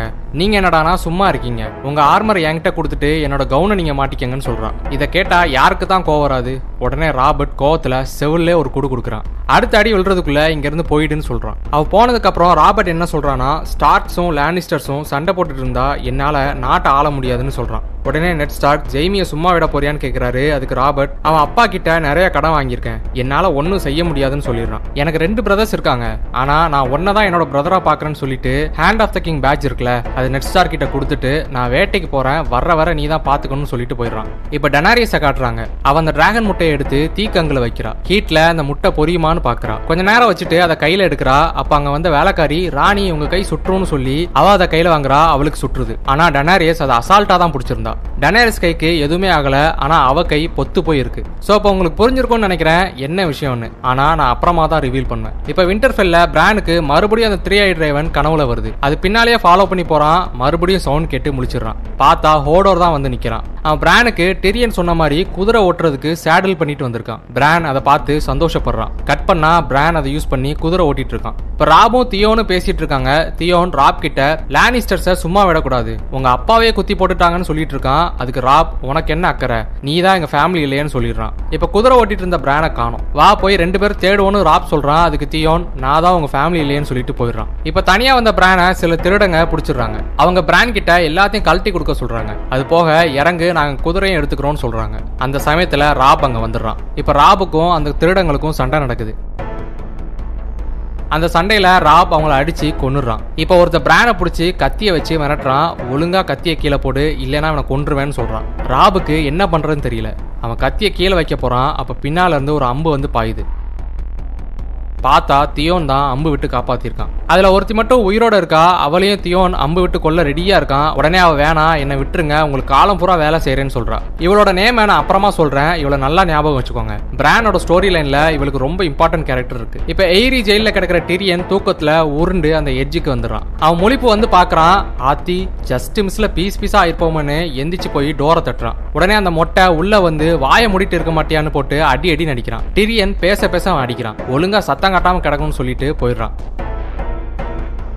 இப்போ டனாரியஸை காட்டுறாங்க. அவள் கையில் குதிரையோட ஹார்ட்டை வச்சிருக்கா அதை அப்படியே பச்சையாக திங்கிறா இதை பார்க்கவே நமக்கு வேக்குன்னு இருக்கு. சுற்றி எல்லாரும் ஏதோ மந்திரம் சொல்லிட்டு இருக்காங்க. கால்ரோகவும் அங்கே இருக்கான். அவள் அந்த குதிரையோட ஹார்ட்டை முழுசா திங்கணும் வாந்தி எடுக்கக்கூடாது அப்படி அவள் பண்ணிட்டா அவள் வயிற்றுல வளர்றது ஆண் குழந்தைன்னு அர்த்தமா? இது இந்த டோத்தராக்கிஸோட நம்பிக்கை. அட முட்டா பசங்களா டேய். ஆண் வாரிசு இல்லைனா கால்ரோகோ வேற கல்யாணம் பண்ணிப்பான். பட் அனாரியஸ் ஒரு வழியா தின்னு முடிச்சிடுறா. அவளுக்கு ரொம்ப கொமட்டுது வாந்தி எடுக்கிற மாதிரி குனிறா எல்லாரும் அமைதி ஆயிடுறாங்க. டனாரிஸையே பாக்குறாங்க. ஆனா டனாரியஸ் வாந்தி எடுக்கல அந்த ஹார்ட்டை முழுசா தின்னுறான் சை எப்படிதான் தின்னு முடிச்சாலோப்பா. இப்ப டனாரியஸ் எந்திரிச்சு என் வயித்துல வளர்றது ஆண் வாரிசு தான் அவனோட நேம் ரேகோன்னு சொல்றா. அவ அண்ணனோட நேம் ரேகார். ஹஸ்பண்டோட நேம் ட்ரோகோ. ரெண்டையும் சேர்த்து ரேகோன்னு ஃபிக்ஸ் பண்றா. எல்லாரும் ரேகோ ரேகோன்னு கத்துறாங்க. கால் ரோகோ அவ கிட்ட வந்து சந்தோஷத்துல அவளை அவளை தூக்கிக்கிறான். செர்ஜோரா விசேரிஸ் கிட்ட அவ இப்பதான் அவங்களோட குயின் ஆயிட்டான்னு சொல்றான். இதை கேட்ட விசேரிஸ் அங்க இருக்க பிடிக்காம போயிடுறான். அவன் டனாரியஸ் ரூமுக்கு வந்து அந்த மூணு டிராகன் முட்டைய திருட்டுத்தனமா எடுத்துட்டு போறான். அப்ப செர்ஜோரா அங்க வந்து என்ன பண்றேன்னு கேக்குறான். அதுக்கு விசேரியஸ் ரெண்டு டிராகன் முட்டையை வித்தாலே போதும் எனக்கு ஷிப்ஸும் ஆர்மியும் கிடைக்கும். அதை வச்சு நான் கிங்ஸ்லாண்டின் மேல போர் தொடுக்க போறேன்னு சொல்றான். உடனே சர்ஜோரா அது உன்னோடது இல்ல டனாரியஸ்குள்ளது நீ எடுத்துட்டு போக நான் விட மாட்டேன்னு சொல்றான். விசேரிஸ்க்கு வேற வழி இல்ல அந்த டிராகன் முட்டையை அங்கேயே போட்டுட்டு போயிடுறான். இப்ப மறுபடியும் டெரியனை காட்டுறாங்க. அவன் திருப்பியும் டோரை தட்டிட்டே இருக்கான். சோ அந்த மொட்டை உள்ள வந்து கோவத்துல மறுபடியும் அடிக்கிறான். டெரியன் அவனை சமாளிச்சு? உனக்கு நிறைய கோல்டு தரேன். நீ அவங்க கிட்ட நான் தப்பா ஒத்துக்கிட்டதா சொல்லுன்னு சொல்றான். இப்ப டிரியனை அங்க கூட்டிட்டு வந்துடுறாங்க. நீ தப்பா ஒத்துக்க போறியான்னு லைசா கேக்குறா? அதுக்கு டிரியன் ஆமான்னு சொல்லி சின்ன வயசுல செருப்பை ஒழிச்சு வச்சது கல்லால் அடிச்சதுன்னு சொல்லி வேணும்னே நக்கல் பண்றான். இதை கேட்ட லைசா கோவப்பட்டு கத்துறா. உடனே கேட்லின் நீ என்னோட பையனை கொல்ல ஆள் அனுப்பியிருக்க. ஜான் ஆரனையும் நீ தான் கொண்டிருக்கேன்னு சொல்றா. அதுக்கு டிரியன் நான் பண்ணலன்னு சொல்றான். லைசா மூணு டோர் ஓபன் பண்ண சொல்றா. அந்த அரண்மனை மலை மேல தானே இருக்கு. ஸோ இப்படி ஒரு டோரை வச்சிருக்காங்க விழுந்து சாவறதுக்கு. இப்போ டெரியன் எனக்கு ட்ரையல் பை காம்பாட் வேணும்னு சொல்கிறான் அப்படின்னா சண்டை போட்டு ஜெயிச்சா விட்டுருவாங்க. டெரியன் கூட சண்டை போட ரெடியாக ஒருத்தன் வரான். உடனே டிரியன் என்னால் சண்டை போட முடியாது. ஸோ எனக்கு ஒரு சாம்பியன் செலக்ட் பண்ணிக்கிறேன். இது ரூலில் இருக்குல்லன்னு சொல்கிறான் அதுக்கு லைசா யாரை செலக்ட் பண்ண போகிறேன்னு கேட்குறா அதுக்கு டிரியன் என்னோட அண்ணன் ஜெய்மின்னு சொல்கிறான் அதுக்கு லைசா அவன் வர வர வெயிட் பண்ண முடியாது. இது இப்போவே நடக்கணும்னு சொல்கிறான் உடனே டெரியன் அங்கே இருக்கவங்கள பார்த்து எனக்காக யாரா சண்டை போடுறீங்களான்னு கேட்குறான் யாருமே வரல. எல்லாரும் சிரிக்கிறாங்க. அப்போ பிரான் நான் வரேன்னு சொல்லி முன்னால் வரான். இதே சமயத்தில் கிங்ஸ் லேண்டிங்கில் என்ன நடக்குதுன்னா ராபர்ட் வேட்டைக்கு போயிருக்கதால நெட் ஸ்டார்க் அந்த சீட்டில் உட்காந்துருக்காரு அப்போ ஒருத்தன் வந்து எங்கள் இடத்தெல்லாம் ஒரு சில ஆட்கள் அடிச்சுட்டு போயிட்டாங்கன்னு கம்ப்ளைண்ட் பண்ணுறான் உடனே நெட் ஸ்டார்க் அவங்க கிட்ட ஏதாவது சிம்பிள் இல்லை ஃப்ளாக் இருந்துச்சான்னு கேட்குறாரு அதுக்கு அவன் அப்படி எதுவும் இல்லை. ஆனால் இதை மட்டும் விட்டுட்டு போயிருக்காங்கன்னு சொல்லி ஒரு மூட்டையில இருந்து மீனை கொட்டுறான். அது செதஞ்சு போயிருக்கு. இதை பார்த்த பீட்டர் இது உங்க ஒய்ஃப் அம்சத்தோட சிம்பிள் தானேன்னு கேட்குறான் நெட் ஸ்டார்க் அவங்க கிட்ட இதை யார் பண்ணான்னு கேட்குறாரு அதுக்கு அவன் என்ன சொல்றான்னா ஒருத்தர் ரொம்ப ஹைட்டா இருந்தான் என்னோட குதிரையை ஒரே வெட்டுல ரெண்டு துண்டாக்கிட்டான்னு சொல்றான். உங்களுக்கு அது யாருன்னு புரிஞ்சிருக்கும். அங்க இருக்கிறவங்களுக்கும் அது மவுண்டைன்னு புரியுது. அவன் டிரியன் ஜெய்மி செர்சி இவங்களோட அப்பா டைவின் லானிஸ்டரோட அடிமை. டிரியன் லானிஸ்டரை கேட்லின் அரெஸ்ட் பண்ணதால தான் அவன் இப்படி பண்ணிருக்கான்னு பீட்டர் சொல்றான். உடனே நெட் ஸ்டார்க் எந்திரிச்சு அந்த மவுண்டைனுக்கு மரண தண்டனை கொடுக்கணும். அவனை பிடிச்சிட்டு வாங்க. அது போக கேஸ்டர்லி ராக் இது இன்னொரு ராஜ்யம். இது லானிஸ்டர்ஸோட நாடு. அந்த நாட்டுக்கு ரேவன் அனுப்பி டைவின் லானிஸ்டரை இங்க வர சொல்லுங்க. அவரை விசாரிக்கணும்னு ஆர்டர் கொடுக்குறாரு. பைசல் ராபர்ட் வர வர வெயிட் பண்ணுவோம்னு சொல்றாரு. ஆனா நெட் ஸ்டார் கேட்கல இதுவே என் கட்டளை. என் கட்டளையை சாசனம்னு சொல்லிட்டு போயிடுறாரு. பீட்டர் நெட் நெட்ஸ்டார் கிட்ட வந்து டைவின் லானிஸ்டர் தான் இந்த ஏழு ராஜ்யத்திலையும் பணக்காரரு. அவர்கிட்ட நிறைய கோல்டு இருக்கு. கோல்டை வச்சு தான் வார ஜெயிக்க முடியும். வீரர்களை வச்சு இல்லைன்னு சொல்றான். அதுக்கு நெட் ஸ்டார்க் அப்புறம் எப்படி ராபர்ட் கிங்கா இருக்கான்? அவரால் ஏன் கிங் ஆக முடியலன்னு சொல்லிட்டு போயிடுறாரு. இது ஒரு நல்ல பதில் இல்ல. இப்ப ஏரியில என்ன நடக்குன்னா பிரான் டீரியனுக்காக சண்டை போட ரெடி ஆகுறான். அவன் ஃபர்ஸ்ட் சண்டை போடாம அங்க எங்கன்னு ஓடிட்டு இருக்கான். மான் கராத்தே மாதிரி ஏதோ ஒன்று பண்ணுறான் லைசா கோலத்தனமாக ஓடாமல் சண்டை போடுன்னு சொல்கிறான் பிரான் ஆக்சுவலாக என்ன பண்ணுறான்னா அவன் எனிமியோட ஸ்டாமினாவை வேஸ்ட் பண்ண வைக்கிறான். அவன் ஆர்மர் வேற போட்டிருக்கதால அது வெயிட்டாக வேற இருக்கும். அதான் இப்படி பண்ணுறான் கொஞ்சம் டயர்டானதும் பிரான் அவனை அடித்து அவன் கழுத்திலே கத்திய சொருவி அந்த மூன்றோர் வழியாக அவனை தள்ளி விட்டுறான். இப்போ அந்த மொட்டை டெரியனோட செயினை அவுத்து விடுறான். டெரியன் நேரா ரோட்ரி கிட்ட போய் என்னோட பர்ஸை கொடுங்கன்னு கேட்கறான் அவர் பர்ஸை தூக்கி போட்டதும் டெரியன் தான் சொன்னபடி அந்த மொட்டையனுக்கு கோல்டை கொடுத்துட்டு லானிஸ்டர்ஸ் கடமைப்பட்டிருந்தா கண்டிப்பா திருப்பி பண்ணுவாங்கன்னு சொல்லிட்டு பிரான் கூட அங்கிருந்து போயிடுறான். இப்போ இந்த பக்கம் என்ன நடக்குன்னா டனேரஸ்க்கு ஆண் குழந்தைன்னு கன்ஃபார்ம் ஆனதால ஒரு பெரிய விருந்தே நடக்குது. அப்ப விசேரியஸ் அங்க குடிச்சிட்டு வரான். அவன் டனாரிஸ் எங்கன்னு கத்துறான். செர்ஜோரா அவனை போய் தடுக்கிறான். அதுக்கு விசேரியஸ் என்ன தொடாத யாரோ டிராகனை தொடக்கூடாதுன்னு சொல்றான். விசேரியஸ் கால்ரோகோ பார்த்து நான் இங்க விருந்துக்காக தான் வந்திருக்கேன்னு சொல்றான். உடனே கால்ரோகோ அங்க ஓரமா போய் உட்காருன்னு சொல்றான். அதுக்கு விசேரஸ் கிங் அங்கெல்லாம் உட்கார மாட்டான்னு சொல்றான். அதுக்கு கால்ரோகோ நீ ஒன்னும் கிங் இல்லைன்னு சொல்றான். இதனால கோவப்பட்ட விசேரஸ் கத்திய கையில எடுத்து சர்ஜோராவை பார்த்து நிக்கிறான். டனேரேஸ் அவன் அண்ணன் கிட்ட தயவு செஞ்சு அமைதியா இருன்னு சொல்றான். அவன் டனேரேஸ் கிட்ட வந்து வயிற்றுல கத்திய வச்சு எனக்கு ப்ராமிஸ் பண்ண மாதிரி எனக்கு க்ரௌன் வேணும். க்ரௌன்னா கிரீடம். கிங்ஸ் லேண்டிங்கை ஆட்சி பண்ணுறது தான் அப்படி சொல்றான். எனக்கு க்ரௌன் வேணும் இல்லனா வயிற்றுல இருக்கிற குழந்தைய இப்பவே கிழிச்சு வெளியே எடுத்துருவேன்னு சொல்றான். இதை அவன் சொல்ல சொல்ல அவ கால்ரோகுக்கு டிரான்ஸ்லேட் பண்றான். உடனே கால்ரோகோ காது குடையிற பட்ஸ் மாதிரி இருந்துட்டு இவன் தொல்லை தாங்க முடியலன்னு உனக்கு க்ரௌன் தானே வேணும் தரேன்னு சொல்றான். இதை டனேரிஸ் அவங்க அண்ணனுக்கு டிரான்ஸ்லேட் பண்ணி சொல்றா. இதை கேட்ட விசேரிஸ் சந்தோஷப்படுறான். இப்ப சில பேர் விசேரிஸ கையை உடச்சி அவனை பிடிக்கிறாங்க. விசேரிஸ் கத்துறான் நீங்க என்னை தொடக்கூடாது நான் ஒரு டிராகன் என்னை விடுங்க எனக்கு என்னோட க்ரௌன் வேணும்னு சொல்றான். கால்ரோகோ தான் போட்டிருக்க கோல்டு பெல்ட்டை கழட்டி ஒரு சட்டியில போட்டு தீல காட்டி அதை உருக்குறான். செர்ஜோரா டனரிஸ் கிட்ட பின்னால திரும்பிக்கோன்னு சொல்றான். ஆனா டனரிஸ் இல்ல நான் பார்க்கணும்னு சொல்றான். விசேரிஸ் டனரிஸ் கிட்ட என்னை விட சொல்லுன்னு கெஞ்சுறான். கால்ரோகோ அந்த கோல்டு உருகுனதும் அந்த சட்டியை தூக்கிட்டு வந்து உனக்கு க்ரௌன் தானே வேணும்னு சொல்லி அப்படியே மண்டையில ஊத்தி விட்டுறான்.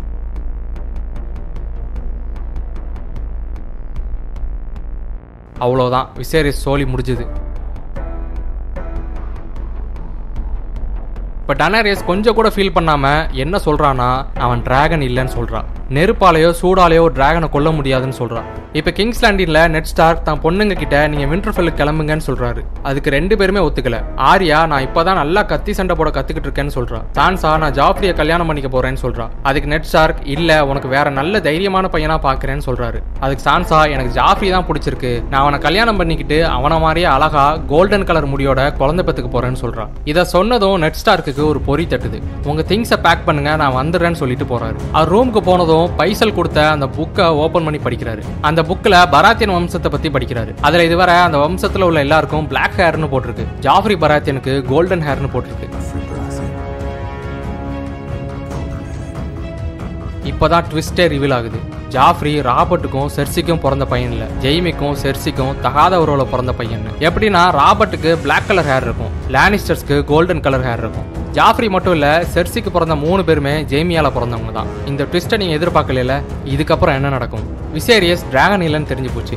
அவன் செத்தே போயிட்டான். டெனாரிஸ்க்கு தான் சூடு எதுவுமே பண்ணல. அப்போ அவ தான் அவங்க வம்சத்துப்படி நிஜமான டிராகனா நெக்ஸ்ட் எபிசோட்ல சொல்கிறேன்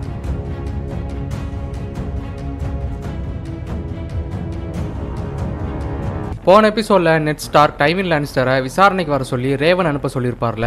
அது இப்ப கேஸ்டர்லி ராக் அதாவது லானிஸ்டர்ஸோட நாட்டுக்கு வந்திருக்கு. ஜெய்மி அதை படிச்சுட்டு இருக்கான். இவர் தான் ஜெய்மியோட அப்பா டைவின் லானிஸ்டர் அவர் ஜெய்மி கிட்ட நீ நெட் ஸ்டார்க்க கொண்டிருக்கணும்னு சொல்றாரு. அதுக்கு ஜெய்மி இல்ல அது நியாயம் இல்ல. நேர்மையா தான் சண்டை போடணும்னு சொல்றான். அதுக்கு டைவின் நீ இப்பெல்லாம் நேர்மை பார்த்துட்டு இருந்தா நாம ஜெயிக்க முடியாதுன்னு சொல்றாரு. நான் உன் கூட மூவாயிரம் வீரர்கள் அனுப்புறேன். நீ அட்டாக் பண்ணி டிரியனை கூட்டிட்டு வான்னு சொல்றாரு. உங்களுக்கு தான் டிரியனை பிடிக்காத அப்புறம் ஏன் இந்த அக்கரன் ஜெய்மி கேட்கறான் அதுக்கு டைவின் எப்படி இருந்தாலும் அவனும் ஒரு லானிஸ்டர் ஒரு லானிஸ்டர் மேல யாரும் கை வைக்க பயப்படணும்னு சொல்றாரு. எனக்கு வயசாயிடுச்சு உனக்கு இன்னும் வயசு இருக்கு. நீ ஒரு பவர்ஃபுல் ஃபேமிலியை சேர்ந்தவன் நீ இதுவரை ரெண்டு கிங்குக்கும் சேவை மட்டும் தான் பண்ணிருக்க. நீ கிங் ஆகணும் நாம வம்சம் தான் ஆளணும். இந்த ரெண்டு மூணு மாசத்துல எல்லாமே மாறும். அப்ப நாம தான் ஆட்சி பண்ணணும்னு சொல்றாரு. ஒண்ணு நாம ஆயிரம் வருஷம் ஆட்சி பண்ணுவோம். இல்ல டர்காரியன் மாதிரி ஒண்ணுமே இல்லாம போயிடுவோம். இது எல்லாமே உன் கையில தான் இருக்குன்னு சொல்றாரு. ஜெய்மி இதை கேட்டுட்டு எதுவுமே சொல்லாம போயிடுறான். இதுக்கப்புறம் கிங்ஸ்லாண்டின்ல செர்சி நெட் ஸ்டார்க்க பார்க்க வரா. நெட் ஸ்டார் தான் பார்க்க வர சொல்லியிருப்பாரு. உங்க கால் எப்படி இருக்குன்னு கேக்குறா? அதுக்கு நெட் ஸ்டார்க் பரவாயில்ல. இதுக்கு முன்னால ராபர்ட் இப்படி அடிச்சிருக்கானான்னு கேக்குறாரு. அதுக்கு செர்சி இல்ல.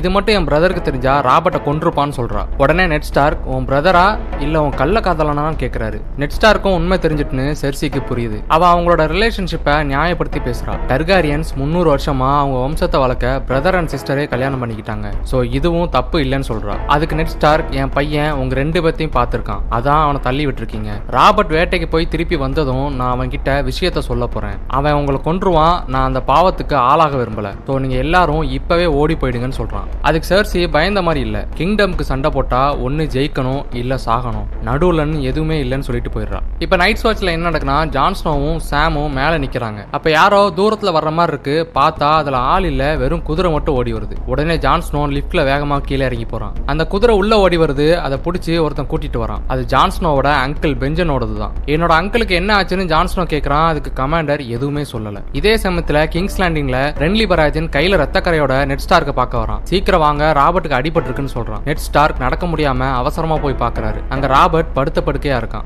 செர்சியும் கூட தான் இருக்கா. ராபர்ட்டுக்கு வேட்டைக்கு போன இடத்துல காட்டு பண்ணி முட்டி பெருசா அடிபட்டிருக்கு. இவனே பண்ணி மாதிரி இருக்கான். இவனும் ஒரு காட்டு பண்ணி முட்டிருச்சான்னு நினைக்கிறீங்கல்ல? ராபர்ட் நெட் ஸ்டார்க் வந்ததும் எல்லாரையும் வெளியில போக சொல்றான். செர்சி நான் மட்டும் இருக்கேன்னு சொல்றா. ஆனா ராபர்ட் போக சொல்லிடுறான். அவளுக்கு லைட்டா பயம். எல்லாரும் வெளியில போனதும் ராபர்ட் நெட் கிட்ட கண்டிப்பா நான் பொழைக்கிறது கஷ்டம்னு சொல்லி பேப்பர் எடுத்து நான் சொல்றதை எழுதுன்னு சொல்றான். நெட் ஸ்டார் பேப்பர் எடுத்து எழுத ஆரம்பிக்கிறாரு. ராபர்ட் என்ன சொல்றானா என்னோட பையன் ஜாஃப்ரி முறையான வயசுக்கு வர வர எல்லா அதிகாரத்தையும் நெட் ஸ்டார் தான் பாத்துக்கணும்னு எழுத சொல்றான். நெட் ஸ்டார்க் ஜாஃப்ரின்னு போடாம முறையான வாரிசுன்னு போடுறாரு. ஏன்னு உங்களுக்கே புரிஞ்சிருக்கும். நெட் ஸ்டார்க் அதை எழுதி முடிச்சதும் ராபர்ட் அதை சைன் பண்ணி கொடுக்குறான். அது போக என்ன சொல்றான்னா நான் சாகுறப்போ பாவம் பண்ண விரும்பல. டனாரிஸ கொல்ல வேணாம். என் கூட இருக்கவங்கலாம் எனக்கு ஜால்ரா தான் போட்டாங்க.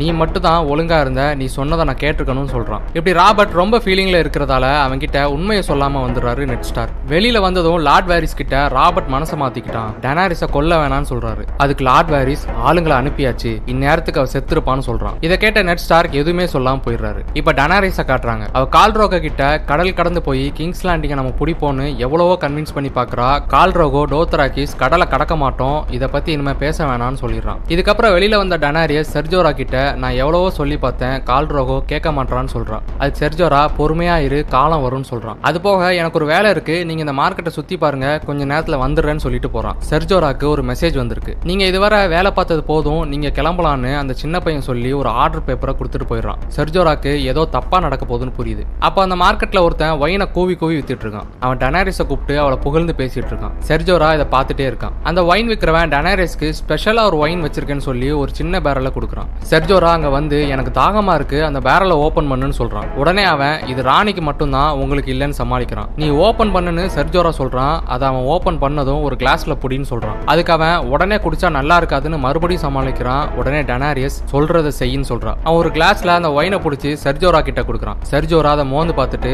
நீ ஃபர்ஸ்ட் குடின்னு சொல்றான். அதுக்கு அவன் இதை குடிக்கிறதுக்கு எனக்கு தகுதி இல்லைன்னு மறுபடியும் சமாளிக்கிறான். உடனே டனாரியஸ் நீ அதை குடிச்சே ஆகணும்னு சொல்றான். அதை அவன் வாங்கி குடிக்கிற மாதிரி போயிட்டு எல்லாரையும் தள்ளி விட்டுட்டு ஓடுறான். டனாரியஸை விஷம் வச்சு கொல்ல பார்த்திருக்காங்க. இதை புரிஞ்சுக்கிட்ட செர்ஜோரா காப்பாத்திருக்கான். செர்ஜோரா ராபர்ட்டுக்காக உழவு பார்க்க தான் வந்தான். ஆனா கொலை பண்ற அளவுக்கு கெட்டவன் இல்ல. இப்போ ஓடுற அவனை டனாரியஸோட பர்சனல் கார்டு அவன் பேர் ரக்காரோ. அவன் அவனை பிடிச்சிடுறான். இப்போ டனாரிஸை அங்கேருந்து ஜாக்கிரதையாக கூட்டிட்டு போயிடுறாங்க. இதுக்கப்புறம் நைட்ஸ் வாட்சில் என்ன நடக்குன்னா ஜான்ஸ்னோ கூட ஒரு பேட்ச் வந்திருப்பாங்கல்ல அவங்களுக்கு ட்ரைனிங் முடிஞ்சு போச்சு.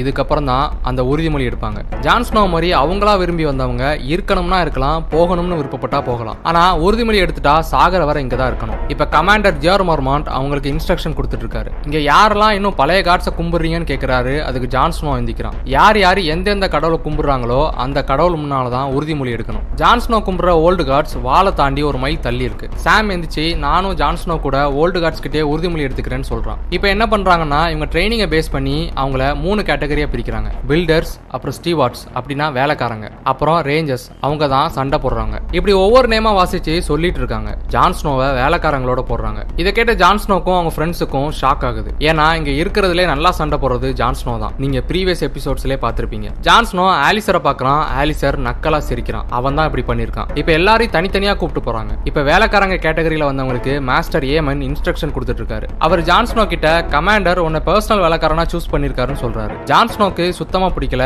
அதனால நான் போகலாமான்னு கேக்குறான். அதுக்கு மாஸ்டர் ஏமன் உன்னோட இஷ்டம்னு சொல்லிடுறாரு. ஜான்ஸ்னோ கோவத்துல கிளம்ப போறான். சாம் அவனை வந்து கன்வின்ஸ் பண்றான். ஜான்ஸ்னோ என்ன சொல்றான்னா ஆலிசர் வேணும்னே தான் இப்படி பண்ணிருக்கான். நான் இங்க வீரமா சண்டை போட தான் வந்தேன். வேலைக்காரனா இருக்க முடியாதுன்னு சொல்றான். அதுக்கு சாம் என்ன சொல்றான்னா நம்ம கமாண்டரே உன்னை பர்சனலா சூஸ் பண்ணிருக்காரு. அப்ப நீ ரேஞ்சர் ஆகிறத விட பெருசா வரணும்னு யோசிச்சிருக்கலாம். அவருக்கு அடுத்து நீ தான் இந்த நைட் வாட்சை ஹெட்டா வரணும்னு கூட யோசிச்சிருக்கலாம்னு சொல்றான். ஜான்ஸ்னோ சாம் பேசுறத அக்செப்ட் பண்ணிக்கிட்டு போற முடிவை கைவிடுறான். இப்ப ரென்லி பராத்திய நெட் ஸ்டார் கிட்ட தனியா பேசணும்னு சொல்றான். உடனே நெட் ஸ்டார்க் அவரோட காவலாளிகளை போக சொல்றாரு. ராபர்ட் உங்களை தான் இன்சார்ஜா போட்டிருக்காரு. ஆனா செர்சி ஒத்துக்க மாட்டா. சோ நான் உங்களுக்கு ஆயிரம் வீரர்கள் கொடுக்குறேன். இன்னைக்கு நைட்டே அட்டாக் பண்ணி ஜாஃப்ரியை நம்ம கஸ்டடியில் எடுத்துருவோம். நீங்க வேஸ்ட் பண்ற ஒவ்வொரு நிமிஷமும் செர்சி ஏதாவது பிளான் பண்ணிடுவா. ஜாஃப்ரிய பொம்மையா வச்சு செர்சி தான் அந்த நாட்டை ஆளுவா. சோ நாம அவனை கஸ்டடியில் எடுத்துட்டா நான் நாட்டை ஆளுறேன்னு சொல்றான். அதுக்கு நெட் ஸ்டார்க் உங்க பெரிய அண்ணன் ராபர்ட்டுக்கு அப்புறம் சின்ன அண்ணன் ஸ்டானிஸ் பராத்தின் தான் ஆளணும்னு சொல்றாரு. அதுக்கு ரென்லி செர்சி கிட்ட இருந்து நாட்டை காப்பாத்தி ஸ்டான்ஸ் கிட்ட கொடுக்கவா? அவன் ஒரு பைத்தியக்காரன் நீங்க ரூலை பத்தி யோசிக்காதீங்க மக்களுக்கு எது கரெக்ட்னு யோசிங்க. சோ எனக்கு சப்போர்ட் பண்ணுங்க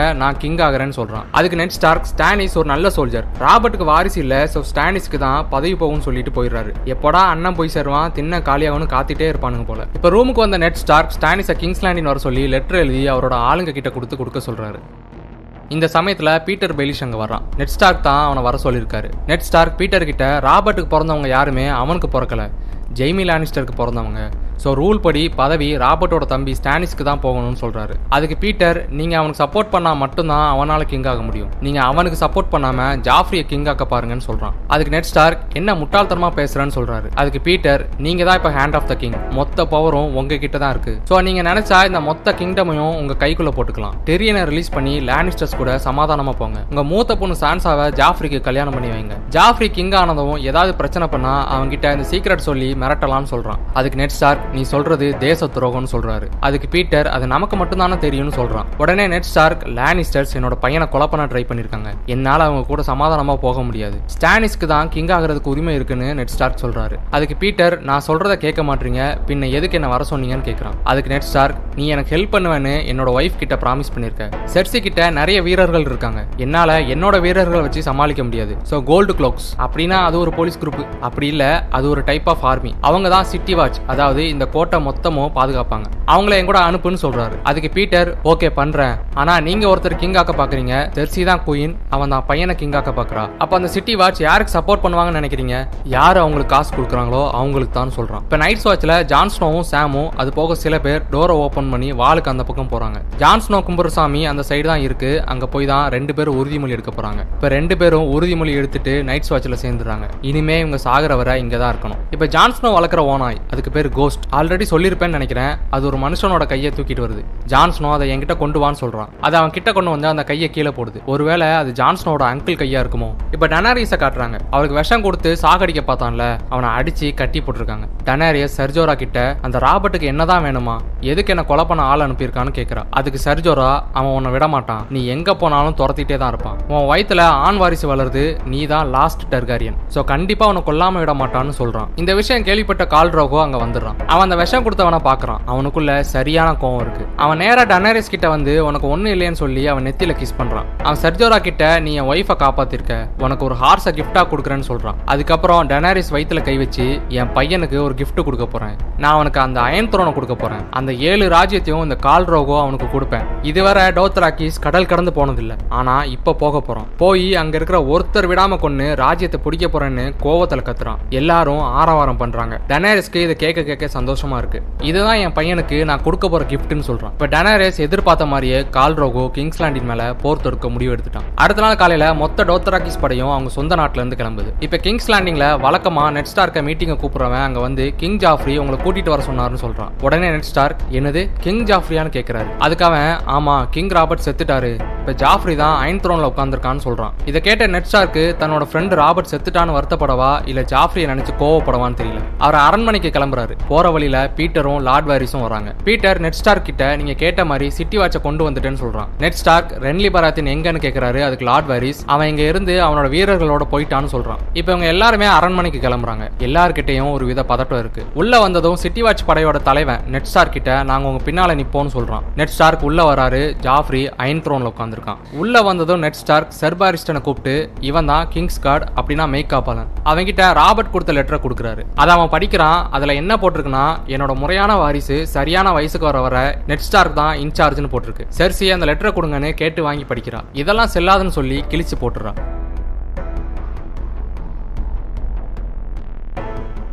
இதை பார்த்த செர்பாரிஸ்டன் அது கிங் எழுதுனதுன்னு சொல்றான். அதுக்கு செர்சி இனிமே ஜாஃப்ரி தான் கிங்னு சொல்லிடுறான். செர்பாரிஸ்டனுக்கு என்ன சொல்றதுன்னு தெரியல. செர்சி நெட் ஸ்டார் கிட்ட என்னோட பையனுக்கு முன்னால தலை வணங்கி உங்களோட விசுவாசத்தை காட்டுங்கன்னு சொல்றான். அதுக்கு நெட் ஸ்டார் உன் பையனுக்கு அந்த சீட்ல உட்கார உரிமை இல்லைன்னு சொல்றாரு. இதை கேட்ட செர்சி அவனை அரெஸ்ட் பண்ணுங்கன்னு செர்பாரிஸ்டனுக்கு ஆர்டர் கொடுக்குறான். செர்பாரிஸ்டன் முன்னால வராரு. நெட் ஸ்டார்க்கோட ஆளுங்க செர்பாரிஸ்டனை அட்டாக் பண்ண வராங்க. உடனே நெட் ஸ்டார்க் அவர் நேர்மையான மனுஷன் அவரை ஒன்றும் பண்ணாதீங்கன்னு சொல்லிடுறாரு. உடனே செர்சி மற்ற வீரர்களுக்கும் ஆர்டர் கொடுக்குறா. எல்லாரும் அட்டாக்குக்கு ரெடி ஆகிறாங்க. இந்த பக்கம் நெட் ஸ்டார்க் வீரர்களே குயினையும் கிங்கையும் சிறைப்பிடிங்கன்னு ஆர்டர் கொடுக்குறாரு. அங்க ஒரு கலவரமே நடந்துரும் போல. நெட் ஸ்டார்க் என்ன சொல்றாருன்னா நான் இங்க ரத்தக்கரை ஆக்க விரும்பல. சோ உங்க ஆளுகளை கத்திய கீழே இறக்க சொல்லுன்னு சொல்றாரு. இப்ப செர்சி அந்த சிட்டி வாட்சோட தலைவனை பாக்குறா. அவ உடனே அவனோட ஆளுங்களுக்கு ஆர்டர் கொடுக்குறான். அவங்க நெட் ஸ்டார் கூட வந்த வீரர்களை கொன்னுடுறாங்க. யாருமே இதை எதிர்பார்க்கல நம்ம நெட் ஸ்டார்க்கும் இதை எதிர்பார்க்கல. இருங்க இதோட ஒரு பெரிய ட்விஸ்டே இருக்கு. அங்க இப்ப சண்டை ஆரம்பிக்க போகுது. நெட் ஸ்டார் கத்தி எடுக்க போறாரு. பின்னால இருந்து பீட்டர் பெய்லிஷ் நெட் ஸ்டார் கழுத்துல கத்திய வச்சு நீ என்ன நம்பியிருக்க கூடாதுன்னு சொல்றான். செம்ம ட்விஸ்ட்ல இதுக்கப்புறம் என்ன நடக்கும்? நெக்ஸ்ட் எபிசோட்ல சொல்றான்.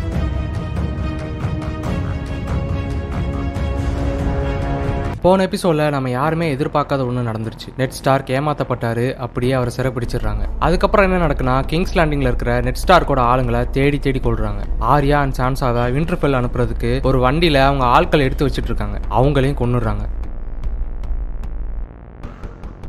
இந்த சமயத்தில் ஆர்யா கத்தி சண்டை சொல்லி கொடுக்குற டீச்சர் கூட ப்ராக்டிஸ் பண்ணிட்டு இருக்கா. சான்சா அவளோட டீச்சர் கூட நடந்து வந்துட்டு இருக்கா. அவங்க ஆர்யாவை தான் கூப்பிட வராங்க. அப்ப அந்த டீச்சருக்கு அலற சவுண்ட் கேக்குது. அவளுக்கு என்ன நடக்குதுன்னு புரியுது. உடனே அவ சான்சா கிட்ட உன் ரூமுக்கு ஓடி போய் டோரை க்ளோஸ் பண்ணிக்கோ. உனக்கு தெரியாதவங்க யாராவது கதவு தட்டுனா திறக்காதன்னு சொல்றான் சான்சா என்னாச்சு? என்ன நடக்குதுன்னு கேக்குறா? அதுக்கு டீச்சர் நான் சொல்றது செய். சீக்கிரம் போன்னு அனுப்பி விடுறா. சான்சா அங்கிருந்து ஓடிடுறா.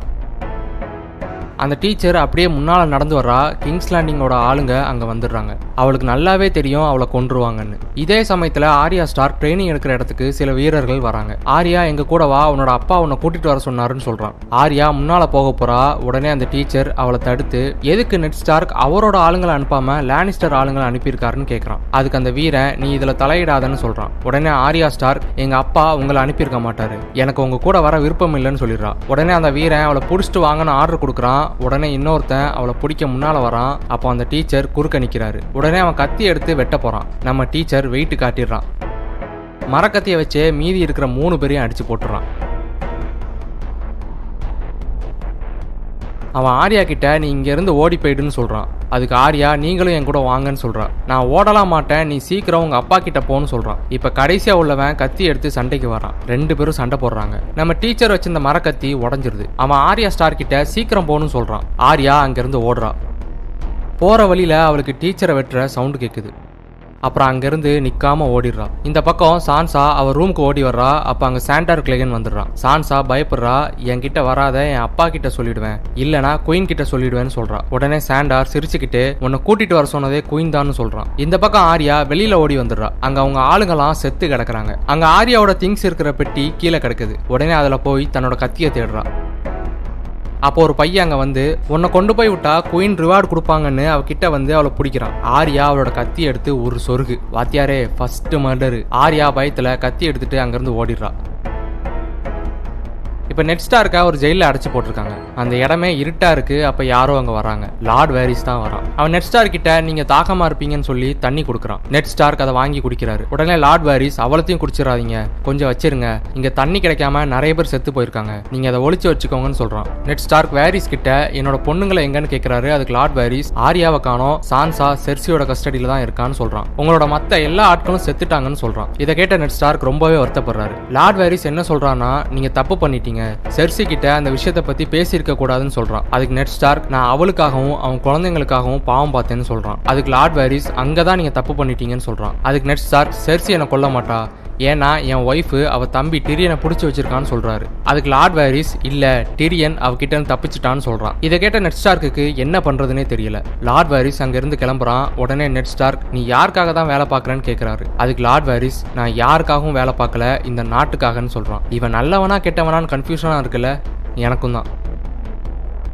போன எபிசோட்ல ஜான்ஸ்னோ கிட்ட ஒரு மனுஷனோட கை கிடைச்சதுல அது என்னன்னு தேடி பிடிச்சி அவங்க பாடியை வாளுக்கு கொண்டு வந்துடுறாங்க. அது அங்கிள் பெஞ்சன் கூட போன ரெண்டு பேர் தான். அவங்க இப்ப செத்து போயிருக்காங்க. அவங்க கையை தான் கோஸ்ட் தூக்கிட்டு வந்திருக்கு. பெஞ்சன் பத்தி எதுவும் தெரிஞ்சுதான் கமாண்டர் கேக்குறாரு அதுக்கு இல்லைன்னு சொல்றாங்க. சாம் அந்த பாடியை ஸ்மெல் பண்ணி பார்த்துட்டு இவங்க செத்து ரொம்ப நேரம் ஆச்சு எந்த ஸ்மெல்லும் வரலன்னு சொல்றான். உடனே கமாண்டர் இந்த ரெண்டு பாடியையும் மேஸ்டர் ஏமன் கிட்ட கொடுத்து செக் பண்ண சொல்லுன்னு சொல்லிட்டு சாம பார்த்து நீ கோலையா இருக்கலாம். ஆனா உனக்கு அறிவு இருக்குன்னு சொல்றாரு. இப்ப மேல இருந்து ஒருத்தன் கமாண்டர் கிட்ட கிங்ஸ் லேண்டிங்ல இருந்து ரேவன் வந்திருக்குன்னு சொல்றான். இதை கேட்ட கமாண்டர் அங்கிருந்து கிளம்புறாரு. மத்தவங்க அந்த ரெண்டு பாடியையும் இழுத்துட்டு போறாங்க. இப்ப கமாண்டர் ரூம்ல உட்காந்து லெட்டரை படிச்சுட்டு இருக்காரு. அப்ப ஜான்ஸ்னோ அங்க வர்றான். இவர் தான் வர சொல்லியிருப்பாரு. அவர் ஜான்ஸ்னோ கிட்ட கிங் ராபர்ட் இறந்துட்டான்னு சொல்றாரு. அதுக்கு ஜான்ஸ்னோ எங்க அப்பா பத்தி எதுவும் போட்டிருக்கான்னு கேக்குறான். அதுக்கு கமாண்டர் உட்காருன்னு சொல்லி உங்க அப்பாவை தேச துரோகின்னு ஜெயில போட்டிருக்காங்கன்னு சொல்றாரு. ஜான்ஸ்னோக்கு இதை கேட்கவே கஷ்டமா இருக்கு. அந்த லெட்டரை கேட்டு வாங்கி படிக்கிறான். அதை படிச்சுட்டு அங்கிருந்து வேகமா எந்திரிச்சு போறான். உடனே கமாண்டர் முட்டாள்தனமா எதுவும் யோசிக்காதன்னு சொல்றாரு. அதுக்கு ஜான்ஸ்னோ என்னோட தங்கச்சிங்க ரெண்டு பேரும் கிங்ஸ் லேண்டிங்ல தான் இருக்காங்கன்னு சொல்றான். அதுக்கு கமாண்டர் கவலைப்படாத. அவங்க ரெண்டு பேருக்கும் எதுவும் ஆயிருக்காதுன்னு சொல்றாரு. இப்ப கிங்ஸ் லேண்டிங்ல செர்சி சான்சாவை கூப்பிட்டு பேசிட்டு இருக்கா. பைசல் சான்சா கிட்ட உங்க அப்பா ஜாஃப்ரி கிட்ட இருந்து அயன்த்ரோனை பறிச்சுக்க பார்த்திருக்காரு. அவர் பண்ணது தேச துரோகம்னு சொல்றாரு. அதுக்கு சான்சா அவர் அப்படி பண்ணிருக்க மாட்டாரு. எனக்கு ஜாஃப்ரியை எவ்வளவு பிடிக்கும்னு அவருக்கு நல்லாவே தெரியும். ஏதோ தப்பு நடந்திருக்குன்னு சொல்றா. அதுக்கு செர்சி நீ ரொம்ப இன்னசென்ட்னு தெரியும். ஆனா உங்க அப்பா துரோகி தான் எப்படி உன்னை என் பையனுக்கு கட்டி கொடுக்கறதுன்னு கேக்குறா. உடனே பைசல் அவ இப்ப வேணா இன்னசென்ட்டாக இருக்கலாம்? கொஞ்ச நாள் போனதும் கண்டிப்பா பழி வாங்குவான்னு சொல்றாரு. இதை கேட்ட சான்சா நான் அப்படிலாம் பண்ணவே மாட்டேன்னு சொல்றா. பீட்டரும் அவளுக்கு சப்போர்ட் பண்ணி அவள் ரொம்ப இன்னசென்ட் அவளுக்கு ஏதாவது ஒரு சான்ஸ் கொடுங்கன்னு சொல்றான் செர்சி கொஞ்ச நேரம் யோசிச்சுட்டு நீ உங்க அம்மாக்கும் அண்ணனுக்கும் லெட்டர் எழுது. உங்க அப்பா அரெஸ்ட் ஆன நியூஸ் அவங்களுக்கு வேற ஆள் மூலயமா போய் சேர்றதுக்கு முன்னாடி ஓ மூலமா போன மாதிரி இருக்கணும். உங்க அண்ணன் இங்க வந்து ஜாஃப்ரிக்கு முன்னால தலைவனங்க சொல்லுன்னு சொல்றா. அதுக்கு சான்சா எங்க அப்பா ஒரு வாட்டி பார்த்துட்டு லெட்டர் அனுப்புறேன்னு சொல்றா. அதுக்கு செர்சி என்னால அலோவ் பண்ண முடியாதுன்னு சொல்றா. எங்க அப்பாவை என்ன பண்ண போறீங்கன்னு கேக்குறா. அதுக்கு செர்சி உங்க அண்ணனும் நீயும் பண்ணுறது பொறுத்து தான் இருக்குன்னு சொல்றா. இப்ப சான்ஸா லெட்டர் எழுதுறா. அது இப்ப விண்டர்ஃபெல்க்கு வந்திருக்கு. ராப் அதை படிச்சுட்டு இருக்கான். அதுல நெட் ஸ்டார்க் துரோகம் பண்ணிட்டதா போட்டிருக்கு. அதை பார்த்த ராப் சான்சாவா அப்படி எழுதியிருக்கான்னு கேக்குறான். அதுக்கு மாஸ்டர் லூவின் அது அவளோட ஹேண்ட் ரைட்டிங் தான். ஆனா வார்த்தைகள் செர்சியோடதுன்னு கரெக்டா சொல்றாரு. உங்களை கிங்ஸ் லேண்டிங் வந்து ஜாஃப்ரிக்கு முன்னால தலைவணங்க சொல்லியிருக்காங்கன்னு சொல்றாரு. அதுக்கு ராப் அவன் எங்க அப்பாவை அரெஸ்ட் பண்ணிட்டு என்கிட்ட இருந்து இதை வேற எதிர்பார்க்கறானான்னு கேக்குறான். அதுக்கு லூவின் இது கிங்கோட ஆர்டர் இதை ரெஃப்யூஸ் பண்ண போறீங்களான்னு கேக்குறாரு. அதுக்கு ராப் இல்ல அவன் சொன்ன மாதிரி நான் கிங்ஸ் லேண்டின் போக போறேன். ஆனா தனியா இல்ல. நம்ம ஆளுங்களை கூப்பிடுங்கன்னு சொல்றான். எல்லாரையுமானு லீவின் கேக்குறாரு. அதுக்கு ராப் எங்க அப்பாவுக்கு ஒரு பிரச்சனைனா வந்து நிப்பாங்கன்னு ப்ராமிஸ் பண்ணிருக்காங்கல்லன்னு கேக்குறான். அதுக்கு லீவின் ஆமான்னு சொல்றாரு. அப்ப வர சொல்லுங்கன்னு சொல்றான். லூவின் அவங்கள கூப்பிட அங்கிருந்து போயிடுறாரு. தியோன் ராப் ஸ்டார் கிட்ட நீ இப்பதான் நல்ல முடிவு எடுத்திருக்கேன்னு சொல்றான். இதே சமயத்துல கேட்லினுக்கும் அந்த லெட்டர் வந்து சேர்ந்திருக்கு. நேரா லைசாவை பார்க்க போறா இத கேள்விப்பட்டியான்னு கேக்குறா. அதுக்கு நான் படிச்சுட்டு தான் உனக்கே அனுப்புறேன்னு சொல்றா. என் ஹஸ்பண்ட் அரெஸ்ட் பண்ணிட்டாங்க. என் பையன் போர் தொடுக்க ரெடி ஆயிட்டான். நீ இப்படி இவ்வளவு அசால்ட்டா இருக்கேன்னு கேக்குறா. அதுக்கு லைசா லானிஸ்டர்ஸ் கூட சண்டை போட வேணான்னு உன் பையன் கிட்ட சொல்லுன்னு சொல்றா. அதுக்கு கேட்லின் ஃபேமிலி பத்தி நீ யோசிக்க மாட்டியான்னு கேக்குறா. அதுக்கு லைசா என்னோட பையன் தான் எனக்கு ஃபேமிலி நான் ரிஸ்க் எடுக்க மாட்டேன்னு சொல்லிடுறா. அப்போ நீ எங்களுக்கு சப்போர்ட் பண்ண மாட்டியான்னு கேட்லின் கேக்குறா. அதுக்கு லைசா நீ எப்போ வேணா இங்க வரலாம் போலாம். ஆனா என்னால அவங்க கூட ஆளுங்களை அனுப்ப முடியாதுன்னு சொல்லிடுறா. இப்போ டெரியனும் பிரானும் ஏரியில இருந்து கிளம்பி ரொம்ப தூரம் நடந்து வந்துடுறாங்க. டயர்ட் ஆனதுனால ஒரு இடத்துல படுத்து தூங்குறாங்க. அப்ப பிரான் ஏதோ சவுண்ட் கேட்டு டெரியன் எழுப்புறான். டெரியன் எந்திக்கிறான்.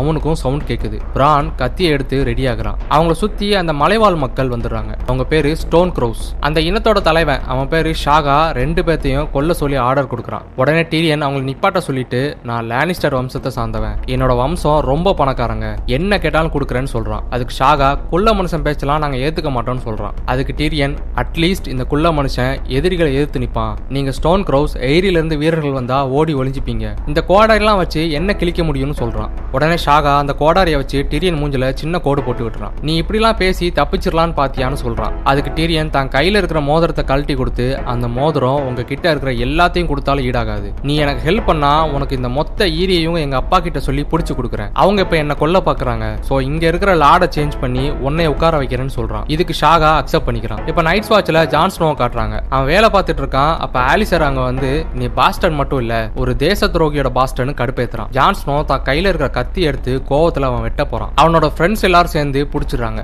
ஆலிசர் ஜான் ஸ்னோ கிட்ட இதுக்கு நீ வருத்தப்படுவேன்னு சொல்லிட்டு போயிடுறான். இப்ப கமாண்டர் அங்க வந்துடுறாரு. அவர் ஜான்ஸ்னோ கிட்ட உன்னை முட்டாள்தனமா எதுவும் பண்ணாதன்னு சொல்லி தானே அனுப்புனேன். போ போய் குவார்டர்ஸ்ல உட்காரு அதான் உனக்கு தண்டனைன்னு சொல்லிடுறாரு. குவார்டர்ஸ்னா ஒரு சின்ன ரூம் அதுக்குள்ளதான் அடைஞ்சு கிடக்கணும். ஜான்ஸ்னோ இப்ப அதுக்குள்ளதான் அடைஞ்சு கிடக்குறான். அவன் வளர்க்குற ஓனாயான கோஸ்ட் கத்திட்டே இருக்கு. என்னன்னு கேக்குறான் அது டோரையே தட்டுது. உடனே யாரோ இருக்காங்கன்னு ஜான்ஸ்னோ ஸ்வார் எடுத்து மாட்டிக்கிறான். அவன் டோரை திறந்து விடுறான் கோஸ்ட் வெளியில ஓடி போகுது ஜான்ஸ்னோ அதை ஃபாலோ பண்ணி போறான். அது நேரா கமாண்டர் ரூமுக்கு போய் நிக்குது. ஜான்ஸ்னோ கதவு திறந்து உள்ள போறான். உள்ள ஆனா யாருமே இல்லை. பின்னால கதவு சாத்துற சவுண்ட் கேக்குது. பார்த்தா செத்து போய் ரெண்டு பேர் தூக்கிட்டு வந்தான்ல. அவன் ஜான்ஸ்னோவை கழுத்தை பிடிச்சி தூக்குறான். ஜான்ஸ்னோ கத்தி எடுத்து குத்துறான் அவனுக்கு எதுவுமே ஆகல. கோஸ்ட் டோருக்கு வெளியில மாட்டிக்குது அது குறைச்சிக்கிட்டே இருக்குது. ஜான்ஸ்னோ ஒரு வழியா சமாளிச்சு தன்னோட ஸ்வாடை எடுத்து அவன் கையில வெட்டுறான். அப்பயும் அதுக்கு ஒன்றாகல அது அவன் கழுத்தை பிடிச்சி நெரிக்குது. ஜான் தன்னோட ஸ்வாடை வச்சு நெஞ்சிலே குத்திடுறான். அது அப்படியே கீழே விழுந்துருது. இந்த சமயத்துல கமாண்டர் ரூம்குள்ள இருந்து வெளியில வந்துடுறாரு. அந்த பணம் மறுபடியும் எந்திரிச்சு நிக்குது. அது அந்த கத்தியை உருவி போடுது. உடனே ஜான்ஸ்னோ கமாண்டர் கையில இருந்த விளக்கை எடுத்து அது மேல தூக்கி வீசுறான். அது அப்படியே எரியுது. ஜான்ஸ்னோ அங்க இருந்து கமாண்டரை கூட்டிட்டு போயிடுறான். இப்ப டோத்ராக்கிஸ் என்ன பண்றாங்கன்னா ஒரு வில்லேஜ் அடிச்சு நொறுக்கிட்டு இருக்காங்க. அவங்க மக்கள் எல்லாத்தையும் சாகடிச்சு அவங்க கிட்ட இருக்க கோல்டு எல்லாம் எடுத்துட்டு இருக்காங்க. இதை பார்த்த டனேரியஸ் எதுக்காக இப்படி பண்றீங்கன்னு கேக்குறா? அதுக்கு ரக்காரோ நமக்கு ஷிப் வாங்க கோல்டு வேணும். இவங்களை எல்லாம் அடிமையா பிடிச்சி வித்தா கோல்டு கிடைக்கும்னு சொல்றான். டனாயர்ஸ்க்கு இதை பார்த்தா பாவமா இருக்கு அவளுக்கு சுத்தமா பிடிக்கல. இப்ப அங்க சில பெண்களை பிடிச்சு வச்சிருக்காங்க. இதை பார்த்த டனாயர்ஸ் அவங்கள விட சொல்றா. அவங்க கேட்கல நான் கால்ரோகை கிட்ட பேசிக்கிறேன் விட சொல்லுங்கன்னு சொல்றா. இப்ப சர்ஜோராவும் ரக்காராவும் அவங்கள தடுக்கிறாங்க. டனாரஸ் அவங்க எல்லாத்தையுமே கூட்டிட்டு வரா. கால்ரோக கிட்ட டனாரியஸ் பண்ணதை பத்தி மாகோன்னு ஒருத்தன் கம்ப்ளைண்ட் பண்ணிட்டு இருக்கான். கால்ரோகோ டனாரியஸ் கிட்ட இவன் சொல்றதெல்லாம் உண்மையானு கேக்குறான். அதுக்கு டனாரியஸ் ஆமான்னு சொல்றான் அதுக்கு கால்ரோகோ வார்லாம் இப்படிதான் இருக்கும்னு சொல்றான். அதுக்கு டனாரியஸ் கால்ரோகோ கிட்ட இவங்களெல்லாம் யாரும் ரேப் பண்ணக்கூடாது. அப்படி மீறி இவங்க கூட உறவு வச்சுக்கணும்னு நினச்சா இவங்களெல்லாம் கல்யாணம் பண்ணிக்க சொல்லுங்கன்னு சொல்கிறான் அதுக்கு மாகோ ஹார்ஸ் எப்படி ஆடுங்களை மேரேஜ் பண்ணிக்கணும்னு சொல்கிறான் டோத்ராக்கிஸோட சிம்பிள் ஹார்ஸ் தானே அதை மீன் பண்ணி சொல்கிறான் உடனே டனாரிஸ் டிராகனோட கண்ணுக்கு குதிரையும் ஆடும் ஒன்று தான் சொல்கிறான் செம்ம டைலாக்ல உடனே மாகோ நீலாம் எனக்கு ஆர்டர் கொடுக்கக்கூடாதுன்னு சொல்கிறான் அதுக்கு டனாரியஸ் நான் தான் உங்கள் ராணி எனக்கு ஆர்டர் கொடுக்க உரிமை இருக்குன்னு சொல்கிறான் இதை கேட்ட கால்ராகோ ஸ்மைல் பண்ணிட்டு பாத்தியா அவ வயிற்றுக்குள்ள இருக்கிற என் பையன் தான் அவளை இப்படி பேச வைக்கிறான். சரி அவ விருப்பப்படியே செய்யுங்கன்னு சொல்கிறான் இதை கேட்ட மாகோ கால்ரோகோ பார்த்து கத்திய காட்டி அவ சொல்றத கேக்குற நீ கால் இல்லைன்னு சொல்றான். அவனை மத்தவங்க அடிக்க போறாங்க கால் ரோகோ வேணாம் நானே பாத்துக்கிறேன்னு சொல்லி எந்திக்கிறான். மாகோ கத்திய காட்டுறான் அது கால் ரோகோ நெஞ்சில பட்டு கிழிக்குது. கால் ரோகோ அப்படியே கத்தியோட தள்ளிட்டு வரான். மாகோ உடனே வெட்ட ஆரம்பிக்கிறான். கால் ரோகோ அதுல எஸ்கேப் ஆகி தள்ளி வந்து உன் கூட சண்டை போட எனக்கு வெப்பனே தேவையில்லைன்னு தன்னோட கத்தியை கீழே போடுறான். கெத்து காட்டுறான்ல. மாகோ அவனை வெட்ட வரான் ஒன்னு கூட அவன் மேல படல.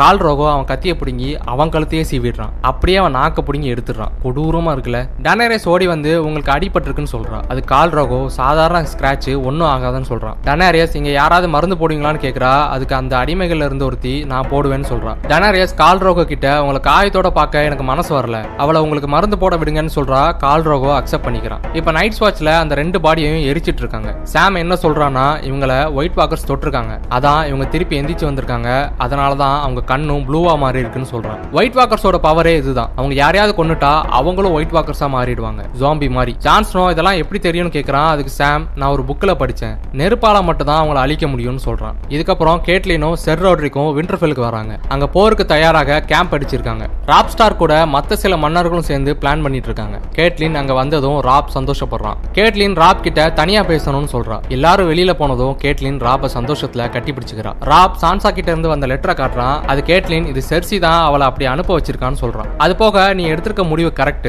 நீ இந்த வாரில் ஜெயிச்சே ஆகணும்னு சொல்றா. அதுக்கு ராப் ஒருவேளை தோத்துட்டா என்ன ஆகும்னு கேக்குறான். அதுக்கு கேட்லின் டர்காரியன்ஸ்க்கு என்ன நடந்துச்சோ அதான் நடக்கும். நாம எல்லாரையுமே ஒருத்தர் விடாம கொன்றுவாங்கன்னு சொல்றா உடனே ராப் அப்ப நான் கண்டிப்பா ஜெயிப்பேன்னு சொல்றான். இப்ப டெரியன் அந்த மலைவாழ் மக்களை கூட்டிட்டு அவங்க கேம்ப் அடிச்சிருக்க இடத்துக்கு வந்துடுறான். அவங்கள அவன் அப்பா கிட்ட கூட்டிட்டு போய் இன்ட்ரடியூஸ் பண்றான். இவங்களுக்கு நான் கடமைப்பட்டிருக்கேன் சோ அவங்களுக்கு வேண்டியதை கொடுங்கன்னு சொல்றான். அதுக்கு டைவின் சரி கொடுக்குறேன். இவங்களை நாம கூட சேர்ந்து போர் புரிய சொல்லுன்னு சொல்றான். அதுக்கு ஷாகா உங்க பையன் டிரியன் எங்க கூட சேர்ந்து சண்டை போட்டா நாங்களும் சண்டை போடுறோம்னு சொல்றான். இப்போ எங்க விண்டர்ஃபெல்ல பிளான் பண்ணிட்டு இருக்காங்க. ஜெய்மி தலைமையில கொஞ்சம் பேரும் டைவின் தலைமையில கொஞ்சம் பேருன்னு வேற வேற இடங்கள்ல போருக்கு அவங்க ரெடி ஆயிட்டு இருக்காங்க. நாம ரெண்டு பேரையும் சமாளிக்கணும்னு சொல்றாங்க. அதுக்கு ராப் என்ன சொல்றான்னா எப்படி இருந்தாலும் நம்ம அந்த பிரிட்ஜை கிராஸ் பண்ணி தான் போகணும். வால்டர் ஃப்ரே தான் அந்த ஏரியாவுக்கு மன்னர். அவர் பெர்மிஷன் கொடுத்தாதான் இவங்க கிராஸ் பண்ண முடியும். கேட்லின் நான் போய் பேசுறேன்னு சொல்றான் இப்போ ஒருத்தனை பிடிச்சிட்டு வராங்க அவன் லேனிஸ்டர்ஸ்க்காக உளவு பார்க்க வந்தவன். அவனை உள்ள கூட்டிட்டு வந்ததும் அவனை கொன்றுவோம்னு சொல்றாங்க. ஆனா ராப் அவனை விட்டுருங்கன்னு சொல்றான். போய் டைவின் கிட்ட இருபதாயிரம் பேர் வராங்க ரெடியா இருக்க சொல்லுன்னு அனுப்பி விடுறான். உடனே லார்ட் ஒம்பர் ராப் ஸ்டார்க்கை பார்த்து நீ பண்ணது தப்புன்னு சொல்றான்.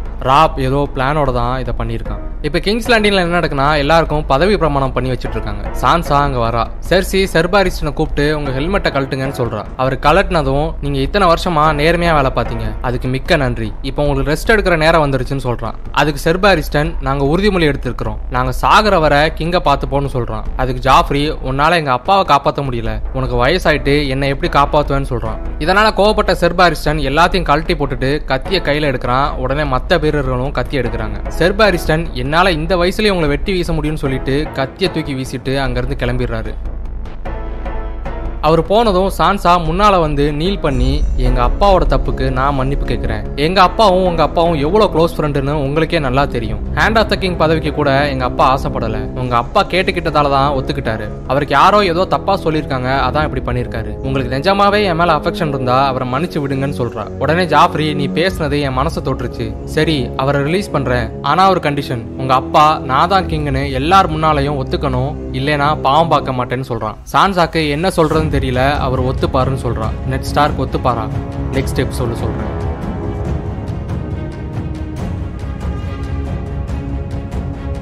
போன எபிசோட்ல சான்சா ஜாஃப்ரி கிட்ட கெஞ்சி கேட்டதால ஜாஃப்ரி சில கண்டிஷனோட அவங்க அப்பாவை ரிலீஸ் பண்ண ஒத்துக்கிறான். இந்த விஷயத்த சொல்ல லார்ட் வாரிஸ் நெட் ஸ்டார்க்க பார்க்க அந்த ஜெயிலுக்கு வரான். லார்ட் வாரிஸ் நெட் ஸ்டார்க்கு தண்ணி கொடுத்துட்டு உங்க பொண்ணு சான்சா இன்னைக்கு கிங் முன்னால வந்து ரிலீஸ்க்காக கெஞ்சி கேட்டுக்கிட்டான்னு சொல்றான். அதுக்கு நெட் ஸ்டார்க் என் பொண்ணு இப்படி பண்ணதுக்கு நான் செத்துருக்கலாம். உன்னால எப்படி தப்புன்னு தெரிஞ்சும் நடிக்க முடியுதுன்னு கேக்குறாரு. அதுக்கு லார்ட் வாரிஸ் நான் சின்ன வயசுல நாடக நடிகர்கள் கூட வளர்ந்தேன். ஸோ என்னால யாருக்கிட்ட வேணா ஈஸியா நடிக்க முடியும்னு சொல்றான். உடனே நெட் ஸ்டார்க் சரி இப்போ உனக்கு என்னதான் வேணும்னு கேக்குறாரு? அதுக்கு லார்ட் வாரிஸ் எனக்கு அமைதி வேணும். உங்க பையன் கிங்ஸ்லாண்டி மேல போர் தொடுத்து வந்துட்டு இருக்கான்னு சொல்றான். அதுக்கு நெட் ஸ்டார்க் அவன் சின்ன பையன் சொல்றாரு. அதுக்கு லார்ட் வாரிஸ் சின்ன பசங்க தான் டக்கு டக்குன்னு வளர்ந்துடுறாங்க. செர்சிக்கு அதெல்லாம் கவலை இல்ல.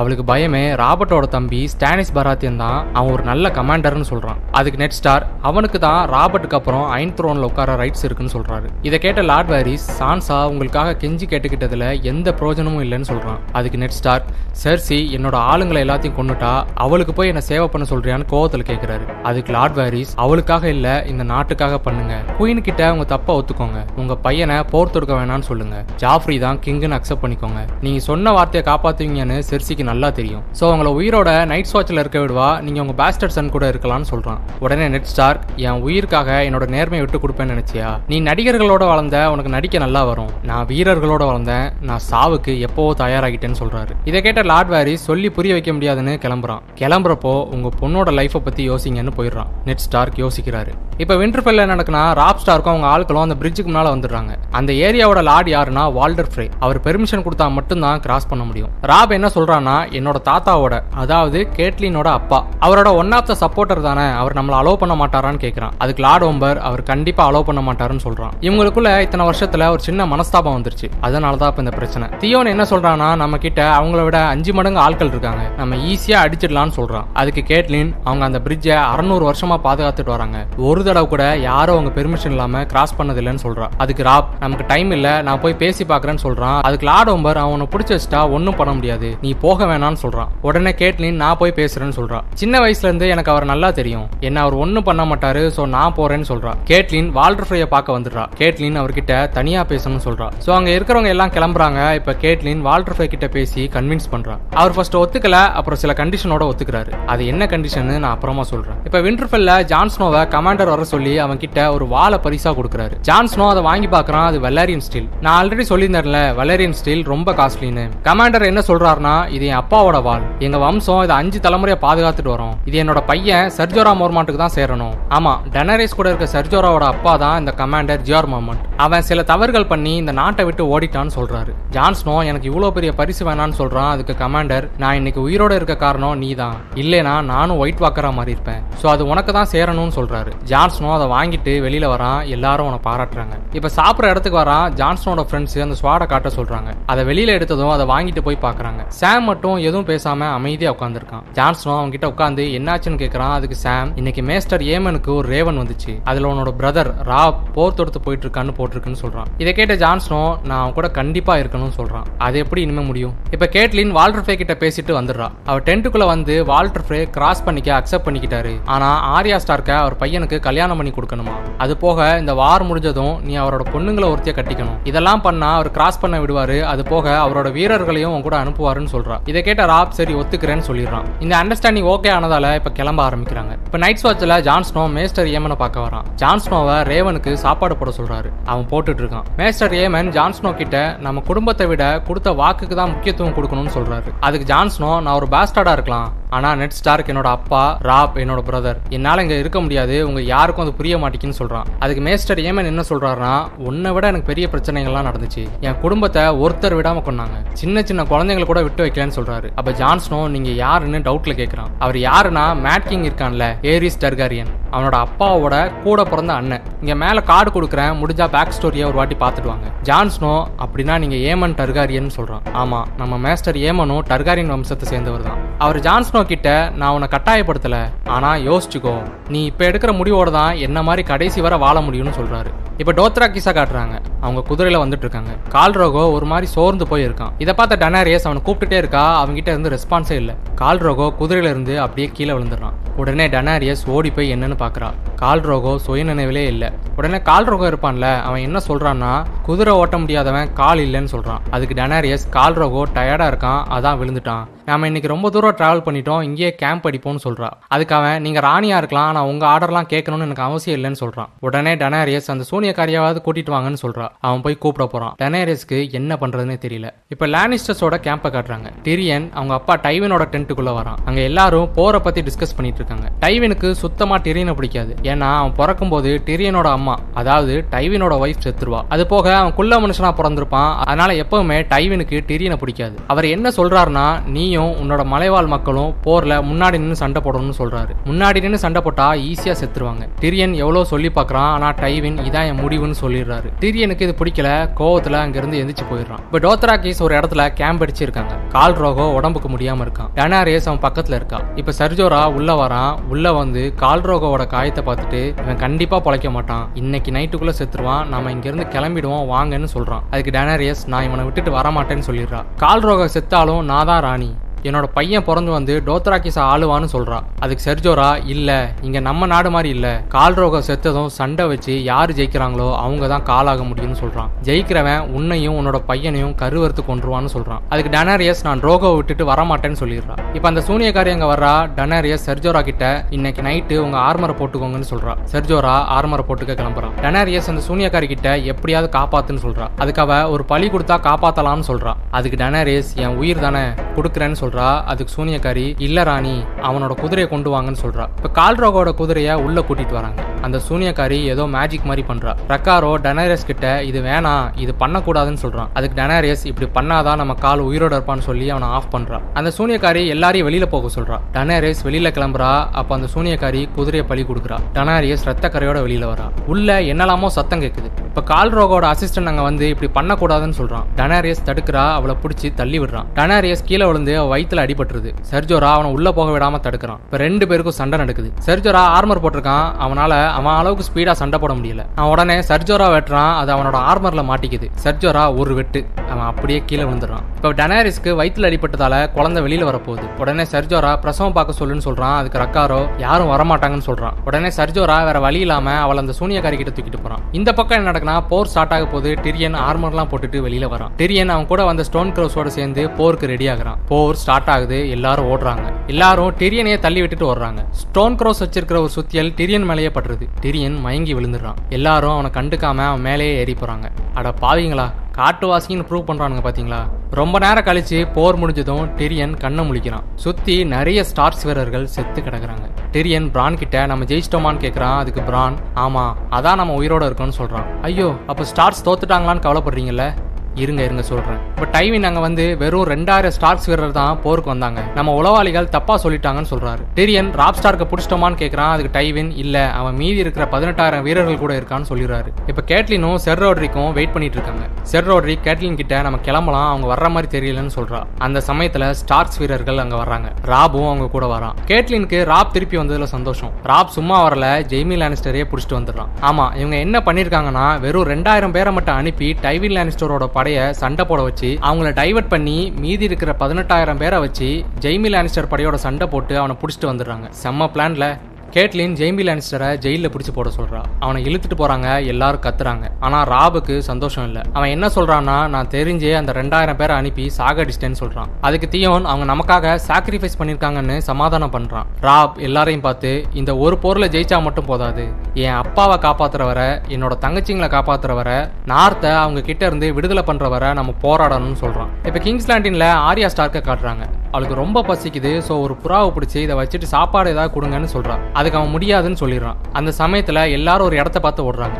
ஆர்யாவும் பின்னாலேயே போகிறான் ஆரியா கூட்டத்தை விலக்கிட்டு வந்து ஒரு சிலைக்கு மேலே ஏறி நின்று பார்க்குறான் அந்த சிலைக்கு பேர் பேலார். அதுக்கு முன்னால் வச்சு தான் நீதி வழங்குவாங்க. நெட் ஸ்டாருக்கு அங்கே கூட்டிகிட்டு வராங்க. அவர் ஆரியாவை பார்த்துடுறாரு. அவர் அப்படியே கூட்டத்துக்குள்ள கூட்டிட்டு வராங்க. எல்லா மக்களும் தேச துரோகின்னு கத்துறாங்க. கூட்டத்துக்குள்ள வர்றப்போ நெட் ஸ்டார்க் நைட் வாட்ச்ல இருந்து ஒருத்தன் வந்தான்ல அவன் கிட்ட பேலார் பேலார்னு ரெண்டு வாட்டி கத்துறாரு. அந்த சிலை கிட்ட தானே ஆரியா இருக்கா? அவளை காப்பாத்த சொல்றாரு. இப்ப நெட் ஸ்டார்க்க கிங் ஜாஃப்ரி இருக்கிற அந்த மேடைக்கு கூட்டிட்டு வராங்க. நெட் ஸ்டார்க் தன்னோட பொண்ணுங்களுக்காக தப்ப ஒத்துக்க போறாரு. அவர் எல்லாரும் முன்னாடியும் என்னோட தப்ப ஒத்துக்கிறேன்னு சொல்றாரு. மக்கள் அவரை கல்லால் அடிக்கிறாங்க. ஜாஃப்ரிக்கு தான் அயன் த்ரோன்ல உட்கார்றதுக்கு ரைட்ஸ் இருக்குன்னு சொல்றாரு. இப்ப மேஸ்டர் பைசல் இவர் இப்ப தன்னோட தப்ப ஒத்துக்கிட்டாரு. இவரை மன்னிச்சு விடணுமா வேணாமான்னு கிங் தான் முடிவெடுக்கணும்னு சொல்றாரு. இப்போ ஜாஃப்ரி என்ன சொல்கிறான்னா என்னோட அம்மா செர்சி நெட் ஸ்டார்க்கோட பதவி பவர்லாம் எடுத்துட்டு அவரை நைட் வாட்சுக்கு அனுப்ப சொன்னாங்க. அது போக சான்சாவும் என்கிட்ட கெஞ்சி கேட்டுக்கிட்டா. ஆனால் செஞ்ச தப்புக்கு இதெல்லாம் பத்தாது.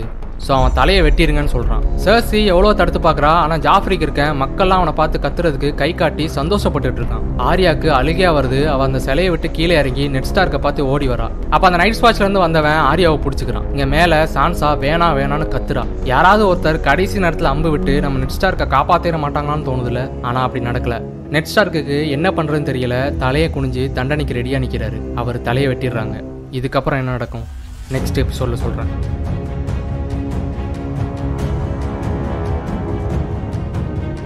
நண்பா எல்லாருக்கும் வணக்கம். போன எபிசோட்ல நம்ம எதிர்பார்க்காத பல விஷயங்கள் நடந்துருச்சு. நம்ம எல்லாருக்கும் பிடிச்ச நெட் ஸ்டார்க்க கொண்டுடுறாங்க இதை பார்த்த ஆர்யா பயத்துல கிறங்கிடுறா. அவளை அந்த நைட் வாட்ச்ல இருந்து வந்தான்ல அவன் பேர் யோரன். அவன் ஆர்யாவை எழுப்பி எதுவும் சத்தம் போட்டுறாதன்னு அங்கிருந்து தூக்கிட்டு போறான். தான் அப்பா இறந்ததை பார்த்த சான்சா அந்த ஸ்டேஜ்லயே மயங்கி விழுந்துடுறா. யோரன் என்ன பண்றான்னா ஆர்யாவை யாரும் அடையாளம் கண்டக்கூடாதுன்னு அவளோட முடியை வெட்டி பையன் மாதிரி மாத்துறான். இதே சமயத்துல விண்டர்ஃபெல்ல பிரானுக்கு மறுபடியும் அந்த கனவு வருது. ஆறாவது எபிசோட்ல திருட வந்தால அவ பேர் ஓஷா. அவ கூட கிரிப்டுக்கு போறான். அவகிட்ட என்ன சொல்றான்னா அந்த ரேவன் கீழே தான் போச்சு. அப்ப எங்க அப்பாவோட சிலையும் அங்க இருந்துச்சுன்னு சொல்றான். அதுக்கு ஓஷா உங்க அப்பா இறந்த அப்புறம் தான் கீழே சிலை வைப்பாங்க. சோ நீ பார்த்தது பிரம்மதான்னு சொல்றான் அவங்க ரெண்டு பேரும் உள்ள போய் பாக்குறாங்க. அங்க நிறைய சிலைகள் இருக்கு. ஆனா உள்ள அவங்க அப்பாவோட சிலை இல்ல. அப்ப திடீர்னு அங்க ஏதோ ஒன்று வருது. அது அவங்க மேல பாய வருது. அது பிரானோட தம்பி ரிக்கானோட ஓனாய். பிரான் ரிக்கான் கிட்ட இங்க என்ன பண்றேன்னு கேக்குறான். அதுக்கு ரிக்கான் அப்பாவை பார்க்க வந்தேன்னு சொல்றான். அதுக்கு பிரான் நம்ம அப்பா கிங்ஸ் லேண்டிங்ல இருக்காருன்னு சொல்றான். அதுக்கு ரிக்கான் இல்ல இங்க தான் இருந்தாரு. நேத்து என் கனவுல பார்த்தேன்னு சொல்றான். பிரானுக்கு வந்த அதே கனவு தான் ரிக்கானுக்கும் வந்திருக்கு. நெட் ஸ்டார்க் சாகிறதுக்கு முன்னாலே அவரோட சில நினைவாலயத்தில் இருக்கிற மாதிரி கனவு வந்திருக்கு. பிரானை சுத்தி ஏதோ ஒன்று நடக்குது. இப்ப ரெண்டு பேரும் வெளியில வராங்க. அங்க மேஸ்டர் லூவின் ரேவன் கொண்டு வந்த மெசேஜை படிச்சுட்டு நிக்கிறாரு. அது என்ன மெசேஜ்னு உங்களுக்கு புரிஞ்சிருக்கும். இதே சமயத்துல கேட்லினுக்கும் அந்த நியூஸ் வந்துருச்சு. அவளால அதை தாங்கிக்க முடியல பயங்கரமா அழுறா. தூரத்துல யாரோ மரத்தை வெறித்தனமா வெட்டுற சவுண்ட் கேக்குது. கேட்லின் அங்க போய் பாக்குறா. ராப் தான் அவங்க அப்பா இறந்தது தாங்கிக்க முடியாத கோவத்துல மரத்தை போட்டு வெட்டிட்டு இருக்கான். கேட்லின் அவனை கட்டி பிடிச்சி ஆறுதல் சொல்றான் எல்லாத்தையும் ஒருத்தர் விட விடாம கொல்லணும்னு ராப் சொல்றான். அதுக்கு கேட்லின் ஃபர்ஸ்ட் உன்னோட தங்கச்சிங்களை காப்பாத்தணும். அப்புறம் நாம எல்லாத்தையும் கொல்லுவோம்னு சொல்றான் இப்ப கிங்ஸ்லாண்டில் என்ன நடக்குன்னா ஒருத்தனை கூப்பிட்டு பாட்டு பாட வச்சு கேட்டுட்டு இருக்காங்க அவன் பாடுற பாட்டு ஜாஃப்ரிக்கு பிடிக்கலையா அதனால அவனோட நாக்கை வெட்டிருங்கன்னு சொல்றான். நான் சொன்னேன்ல இவன் ஒரு சைக்கோன்னு அவன் நாக்கை வெட்ட போறாங்க ஜாஃப்ரி அங்கிருந்து கிளம்புறான். போற வழியில சான்சாவை என் கூட வான்னு கூட்டிட்டு போறான். அவங்க ஒரு இடத்துக்கு வராங்க அங்க தலையை வெட்டி கம்பத்துல நட்டி வச்சிருக்காங்க. அதை பார்த்த சான்சா வேணாம் நான் பார்க்க மாட்டேன்னு கண்ணை முடுறான் அதுல நெட் ஸ்டார்க்கோட தலையும் இருக்கு. ஜாஃப்ரி அவளை பார்க்க சொல்றான் அவ பார்க்க மாட்டேன்னு சொல்றா. உடனே ஜாஃப்ரி நான் சொல்கிறத நீ கேட்டுதான் ஆகணும் சோ ஒழுங்கா பாருன்னு சொல்றான். சான்சா வெறுப்புல மேல பார்த்து நான் எவ்வளவு நேரம் பார்க்கணும்னு கேக்குறா. அதுக்கு ஜாஃப்ரி என் ஆசை தீர்ற வர பாருன்னு சொல்றான். அது போக சீக்கிரமே உன்னோட அண்ணனோட தலையும் அங்க இருக்கும்னு சொல்றான். அதுக்கு சான்சா என் அண்ணன் உன் தலையை வெட்டுவான்னு சொல்றா. இதை கேட்ட ஜாஃப்ரிக்கு கோவம் வருது. எங்க அம்மா ஒய்ஃப் அடிக்க கூடாதுன்னு சொல்லியிருக்காங்கன்னு சொல்லி கூட வந்த காவலாளியை விட்டு அடிக்க வைக்கிறான். சான்சாக்கு அடி வாங்கினதுல ரத்தமே வந்துருது. சான்சா கோவத்துல ஜாஃப்ரியை தள்ளி விட போறா அப்ப சாண்டார் கிளிகேன் அவளை பிடிச்சி அவர் ரத்தத்தை தொடச்சி விடுறான் ஆக்சுவலா அவளை அப்படி பண்ண விடாம தடுத்து காப்பாத்திருக்கான். ஜாஃப்ரி அங்கிருந்து போனதும் அவசரப்பட்டு எதுவும் பண்ணாதன்னு சொல்றான். இவன் நல்லவனா கெட்டவனா? இப்ப இந்த பக்கம் என்ன நடக்குன்னா நெட் ஸ்டார்க் இறந்ததுல எல்லாரும் கூடி உட்காந்து பேசிட்டு இருக்காங்க. இப்போ லார்ட் ஓம்பர் இந்த வார் முடிஞ்சதும் ஸ்டானிஸ் பராத்தினை உட்கார வச்சு மறுபடியும் சவுத்துல உள்ளவங்களுக்கு அடிபணிஞ்சு போகணுமா? நம்ம டர்கானினுக்கு தான் தலை வணங்கணும். அவங்களே இப்ப ஒன்றும் இல்லாமல் போயிட்டாங்க. நம்மளை பத்தி சவுத்துல உள்ளவங்க கொஞ்சம் கூட கண்டுக்கிறது இல்லை. சோ நம்மளை நாமளே ஏன் ஆளக்கூடாது? நான் இப்ப நம்மளோட ஒரே கிங்குக்கு தலை வணங்க போறேன்னு சொல்லி ராப் முன்னால் நீல் பண்ணி கிங் இந்த நார்த்னு சொல்கிறான் ராப் எந்திரிச்சு நிற்கிறான் இப்போ ஒருத்தராக ராப் முன்னால் வந்து தலை வணங்குறாங்க. இப்போ எல்லாருமே தங்களோட கத்தி எடுத்து நீல் பண்ணி கிங் இந்த நார்த்னு சொல்கிறாங்க இந்த சீன் பார்க்கவே செம கூஸ் இருக்கும். இந்த சீனை நான் ஹலோவில் போஸ்ட் பண்ணுறேன் பாருங்க. என்னோட ஹலோ அக்கௌண்ட்டோட லிங்க் டிஸ்கிரிப்ஷனில் இருக்கும். ஃபாலோ பண்ணிக்கோங்க. இப்போ இன்னொரு பக்கம் லேனிஸ்டர் கேம்ப்ல ஜெய்மியை பிடிச்சதை பத்தி பேசிட்டு இருக்காங்க. ஒருத்தர் என்ன சொல்றாருன்னா நம்ம அவங்க கிட்ட அமைதி பேச்சுவார்த்தை நடத்தணும்னு சொல்றான். அதுக்கு டிரியன் அதெல்லாம் ஜாஃப்ரி நெட் ஸ்டார் தலையை வெட்டுறதுக்கு முன்னாடி பேசியிருக்கணும். இப்போ ஒன்னு கிழிக்க முடியாது. ராப் ஜெயிச்சிட்டு இருக்கான்னு சொல்றான். இப்போ என்ன சொல்றாங்கன்னா நம்ம மறுபடியும் நம்ம இடத்துக்கு போகணும். அங்க போய் இன்னும் பெரிய ஆர்மியை திரட்டிட்டு வருவோம்னு சொல்றாங்க. அதுக்கு டைவின் கோவத்துல என் பையனை பிடிச்சி வச்சிருக்காங்க திருப்பி போகணுமா? எல்லாரும் வெளியில போங்கன்னு சொல்றாரு. எல்லாரும் வெளியில போறாங்க டிரியனும் கிளம்புறான். டைவின் டிரியனை வந்து உட்கார சொல்றாரு. நீ சொன்ன மாதிரி தான் எல்லாம் நடக்குது. நெட் ஸ்டார்க் உயிரோட இருந்திருந்தா நம்ம ஸ்டார்க்ஸ் கூட அமைதியா போயிருக்கலாம். அதுக்கப்புறம் ராபர்ட்டோட பிரதர்ஸ் ஸ்டானிஸ் அண்ட் ரெட்லி ரெண்டு பேரையும் நம்ம சமாளிக்க டைம் கிடைச்சிருக்கும். எல்லாம் கைமீறி போச்சு. உனக்கும் கொஞ்சம் அறிவு இருக்குன்னு சொல்றாரு. அதுக்கு டிரியன் நம்ம இங்க இருக்கிற ஒவ்வொரு நிமிஷமும் ஆபத்து. நம்மளை சுத்தி மூணு படைகள் இருக்குன்னு சொல்றான். அதாவது ஸ்டானிஸ் ரென்லி அப்புறம் ராப் ஸ்டார்கோட படைகள். இதை தான் மீன் பண்ணி சொல்றான். அதுக்கு டைவின் நம்ம கிளம்ப தான் போறோம். நீ கிங்ஸ் லேண்டிங் கிளம்பு. எனக்கு பதிலா நீ ஹேண்ட் ஆஃப் த கிங்கா இருந்து ஜாஃப்ரியை பாத்துக்கோன்னு சொல்றாரு. இப்போ டோத்ராக்கி ஸ்டென்ட்ல என்ன நடக்குன்னா டனாரிஸ்க்கு அடிப்பட்டதால பிரசவம் பார்த்து குழந்தைய வெளியில எடுத்துறாங்க டனாரியஸ் கண்ணு முழிக்கிறா என் பையனை எங்கன்னு கேட்குறா அதுக்கு சர்ஜோரா அவனோட பையன் உயிர் பழைக்கலன்னு சொல்கிறான் என் பையன் எப்படி செத்தான்னு கேட்குறான் அதுக்கு அந்த சூனியக்காரி உன் பையன் மான்ஸ்டர் மாதிரி கொடூரமாக இருந்தான். நான் தான் என் கையால் வெளியில் எடுத்தேன். உன்கிட்ட அப்பவே சொன்னேன் பலி கொடுத்தாதான் கால் ரோகம் காப்பாற்ற முடியும்னு சொல்கிறான் சரி கால் ரோகம் எங்க? என் பையன் உயிரை அவனுக்காக கொடுத்துருக்கேன். அவன்கிட்ட என்னை கூட்டிட்டு போங்கன்னு சொல்கிறான் டனாரியஸ் வெளியில் வந்து பார்க்குறா இவங்க ஆர்மி யாருமே இல்லை கொஞ்சம் பேர் மட்டும்தான் இருக்காங்க. எல்லாரும் எங்கன்னு கேட்குறா அதுக்கு சர்ஜோரா அவங்கள பொறுத்தவரை குதிரை ஓட்ட தெரியாதவன் ராஜாவாக இருக்க முடியாது. ஸோ அவங்க எல்லாரும் போயிட்டாங்க. போயிட்டாங்கன்னு சொல்றான். அப்படியே நடந்து கால்ரோக கிட்ட கூட்டிட்டு வந்துடுறாங்க. அவன் எந்த மூமெண்ட்டும் இல்லாம கிடக்கிறான். அந்த சூனியக்காரி டனாரியஸ் கிட்ட நீ கேட்ட மாதிரி அவனோட உயிரை காப்பாத்திட்டேன்னு சொல்றா. அதுக்கு டனாரியஸ் அவன் எப்ப நார்மலா எந்திரிச்சு நடப்பான்னு கேக்குறா அதுக்கு அவ எப்பவுமே இல்லைன்னு சொல்லிட்டு போறா. டனாரியஸ் அவகிட்ட போய் நீ என்னை ஏமாத்திட்டேன்னு சொல்றா. அதுக்கு அந்த சூனியக்காரி என்னோட கோயிலை நீங்க இடிச்சது தப்பு. அதான் இப்படி பண்ணேன்னு சொல்றா. அதுக்கு டனாரியஸ் உனக்காக பேசி உன்னை காப்பாத்துனேன்னு சொல்றா. அதுக்கு அந்த சூனியக்காரி நீ வர்றதுக்கு முன்னாலே என்னை உங்க ஆட்கள் ரேப் பண்ணிட்டாங்க. என் கூட இருந்த என்னோட ஊர் மக்களை கொன்னுட்டாங்க. அதான் நான் இப்படி பண்ணேன்னு சொல்றா. அதுக்கு டனாரியஸ் என்னோட பையன் என்ன தப்பு பண்ணான்னு கேக்குறா? அதுக்கு அவ இவன் வளர்ந்து வந்து இதே மாதிரி நிறைய பேருக்கு பண்ணுவான். அதான் கொண்டுட்டேன்னு சொல்றா. டனாரியஸ்க்கு கோவம் வருது. ஆனா அவ எதுவுமே சொல்லல. இப்ப நைட் வாட்ச்ல ஜான்ஸ்னோ என்ன பண்றான்னா அங்க இருந்து கிளம்ப ரெடி ஆகுறான் சாம் எவ்வளவு தடுத்து பாக்குறான் ஜான்ஸ்னோ கேட்கல ஜான்ஸ்னோ சாம தள்ளி விட்டுட்டு அங்க இருந்து கிளம்பிடுறான் ஜான்ஸ்னோ கூட அவனோட ஓனாயும் ஓடி வருது. இப்ப பின்னால கொஞ்சம் பேரு குதிரையில வர்ற சவுண்ட் கேக்குது. அது ஜான்ஸ்னோட ஃப்ரெண்ட்ஸ் தான். ஜான்ஸ்னோ வேகமா குதிரையை ஓட்டுறான். பின்னால வர சாம் ஒரு மரக்கலையில பட்டு கீழே விழுந்துடுறான். எல்லாரும் சாம்னு கத்துறாங்க. ஜான்ஸ்னோவும் இந்த சவுண்ட் கேட்டு நிக்கிறான். உடனே மனசு கேட்காம சாம பார்க்க போறான். சாம அவங்க ஃப்ரெண்ட்ஸ் தூக்கிட்டு இருக்காங்க. ஜான்ஸ்னோ அங்க வந்ததும் அவனை கன்வின்ஸ் பண்றாங்க. நம்ம எல்லாரும் உறுதிமொழி எடுத்துட்டோம் சோ நம்ம இங்க இருந்து போக கூடாதுன்னு சொல்றாங்க ஜான்ஸ்னோ நான் போயே ஆகணும்னு சொல்றான். உடனே மூணு பேரும் அங்க உறுதிமொழி எடுத்தாங்கல்ல அந்த வார்த்தைகளை சொல்றாங்க. இதை கேட்ட ஜான்ஸ்னோ கொஞ்சம் கன்வின்ஸ் ஆகுறான். உடனே சாம் கமாண்டர் கொடுத்தார்ல. அந்த வாளை எடுத்து ஜான்ஸ்னோ கிட்ட கொடுக்குறான். ஜான்ஸ்னோ அதை கையில வாங்கிக்கிறான். இப்போ கிங் ஸ்டாண்டின்ல யோரன் ஆர்யா கிட்ட உன்னை விண்டர்ஃபெல் கூட்டிட்டு போறேன். அது வேற உன்னோட பேரு ஆரி நீ ஒரு பையன் மாதிரி நடந்துக்கோன்னு சொல்லி கோட்டைக்கு வெளியில கூட்டிட்டு வரான். அவன் ஆர்யாவை இங்க வெயிட் பண்ணு வந்துடுறேன்னு சொல்லிட்டு போறான். அப்ப அங்க இருக்கிற சில சின்ன பசங்க ஆர்யாவை பையன் நினைச்சு அவளை பிடிச்சி தள்ளி விடுறாங்க. ஆர்யா தன் கையில இருக்கிற கத்தியை எடுத்து நான் கொஞ்ச நேரத்துக்கு முன்னாலதான் ஒரு குண்டனை கொண்டுட்டு வந்தேன். உன்னையும் கொன்றுவேன்னு சொல்றா. அப்ப ஜென்ரி இவனை ஞாபகம் இருக்கா? ராபர்ட்டோட பாஸ்டர்சன் இவனை பாக்குறதுக்கு தான் நெட் ஸ்டார் கூட வந்திருப்பாரு. ஜென்ரி அவங்கள விலக்கி விட்டு அந்த பையனை விரட்டி விடுறான். ஜென்ரி ஆர்யா கையில இந்த கத்தியை வாங்கி பார்த்து இதை எங்க இருந்து திருடுனேன்னு கேட்குறான் அதுக்கு ஆர்யா எனக்கு கிஃப்டா கொடுத்தாங்கன்னு சொல்றா. ஆக்சுவலா என்னன்னா இங்க தப்பு பண்ணி ஜெயில இருப்பாங்கல்ல அவங்கள நைட் வாட்சுக்கு கூட்டிட்டு போறாங்க. எயித் எபிசோட்ல கூட யோரன் நெட் ஸ்டார்க்க பார்க்க அதுக்கு தானே வந்திருப்பான். இப்போ அவங்க எல்லாரும் கிங்ஸ்லாண்டில இருந்து நைட் வாட்ச் கிளம்புறாங்க. ஆர்யாவும் அவங்க கூட போறா. இப்போ நைட் வாட்ச்ல கமாண்டர் மோர்மான்ட்டுக்கு ஜான்ஸ்னோ சாப்பாடு கொடுத்துட்டு இருக்கான். கமாண்டர் நேற்று நைட்டு ஓடி போனியே என்னாச்சுன்னு கேட்குறாரு ஜான்ஸ்னோ ஷாக் ஆகுறான். அதுக்கு கமாண்டர் எல்லாம் எனக்கு தெரியும். ஓடி போனவங்க எல்லாத்தையும் கொண்டுட்டா இந்த வாளை வெறும் அவங்க தான் பாதுகாக்கணும். நல்ல வேளை நீ திருப்பி வந்துட்ட அதான் உயிரோட இருக்கேன்னு சொல்றாரு. அதுக்கு ஜான்ஸ்னோ என் அப்பாவை கொண்டுட்டாங்கன்னு சொல்றான். அதுக்கு கமாண்டர் அதுதான் பிரச்சனையா? இதெல்லாம் ஒரு போர்னு நினைக்கிறியா? அதை விட பெரிய போர் நமக்காக வாளுக்கு அந்த பக்கம் காத்துக்கிட்டு இருக்கு. நம்ம இங்க பாதுகாக்கலனா அந்த அயன் த்ரோன்ல ஒயிட் வாக்கர்ஸ் தான் உட்காந்துருப்பாங்க ரெடியா இரு நம்ம நாளைக்கு வாளுக்கு அந்த பக்கம் போக போறோம்னு சொல்றாரு. எதுக்குன்னு ஜான்சனோ கேக்குறான் அதுக்கு கமாண்டர் நம்ம இங்க சும்மா உட்காந்துருக்க கூடாது. என்ன நடக்குன்னு நம்ம தெரிஞ்சுக்கணும்னு சொல்றாரு. இப்ப எல்லாரும் வாளுக்கு அந்த பக்கம் கிளம்ப ரெடி ஆகுறாங்க. இப்ப பேக்ரவுண்ட்ல கமாண்டர் வாய்ஸ் ஓவர் வருது. அவர் என்ன சொல்றாருன்னா நம்ம வாளுக்கு அந்த பக்கம் போறோம். அங்க வைல்டிங்ஸ் ஒயிட் வாக்கர்ஸ்னு யார் வேணா இருக்கலாம். நம்ம பெஞ்சன் ஸ்டார்க்க உயிரோடவோ பணமாவோ தேடி கண்டுபிடிக்க போறோம். நான் உன்கிட்ட ஒரு கேள்வி மட்டும் கேட்கிறேன். நீ இந்த நைட் வாட்சில் இருக்கிற சகோதரர்களோட ஒருத்தனா? இல்ல அந்த சப்ப வாரில் கலந்துக்க நினைக்கிற பாஸ்டர் சன்னான்னு கேட்கிறாரு இது நல்ல ஸ்பீச்ல ஜான்ஸ்னோக்கு எது முக்கியம்னு புரியுது? அவன் நைட் வாட்சிலே இருக்க முடிவு பண்றான். இப்ப டோர் ஓப்பன் ஆனதும் எல்லாரும் வாளுக்கு அந்த பக்கம் நார்த் சைடு போக ஸ்டார்ட் பண்றாங்க. இப்ப டனரிஸை காட்டுறாங்க அவ கால் ரோக கூட இருக்கா. அவ கால் ரோகம் மேல படுத்து அழுறா. அவளுக்கு கால் ரோகவை இப்படி பார்க்க மனசு கேட்கல அதனால அவளே தலகாணி வச்சு அமுக்கி கொன்னுடுறா கால் ரோகோ செத்துடுறான்.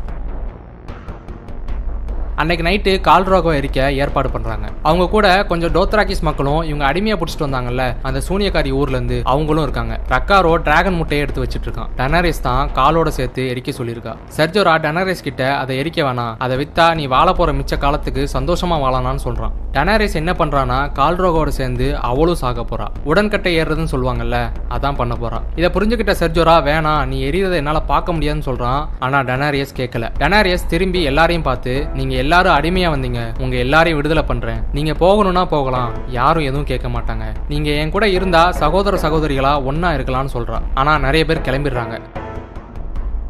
அந்த சூனியக்காரி இதை பார்த்து நக்கால சிரிக்கிறா. உடனே டனாரியஸ் செர்ஜோரா கிட்ட இவளை அந்த கட்டையோட கெட்டுங்கன்னு சொல்றா. செர்ஜோரா அவளை இழுத்துட்டு போய் அதோட சேர்த்து கட்டி வைக்கிறான். டனாரியஸ் ஒரு தீப்பந்தத்தை வாங்கி தீ வைக்கிறா. அது எரிய ஆரம்பிக்குது. அந்த சூனியக்காரி சூடு தாங்க முடியாம கத்துறா. இப்ப டனாரியஸ் அந்த தீக்குள்ள நடந்து போயிடுறா.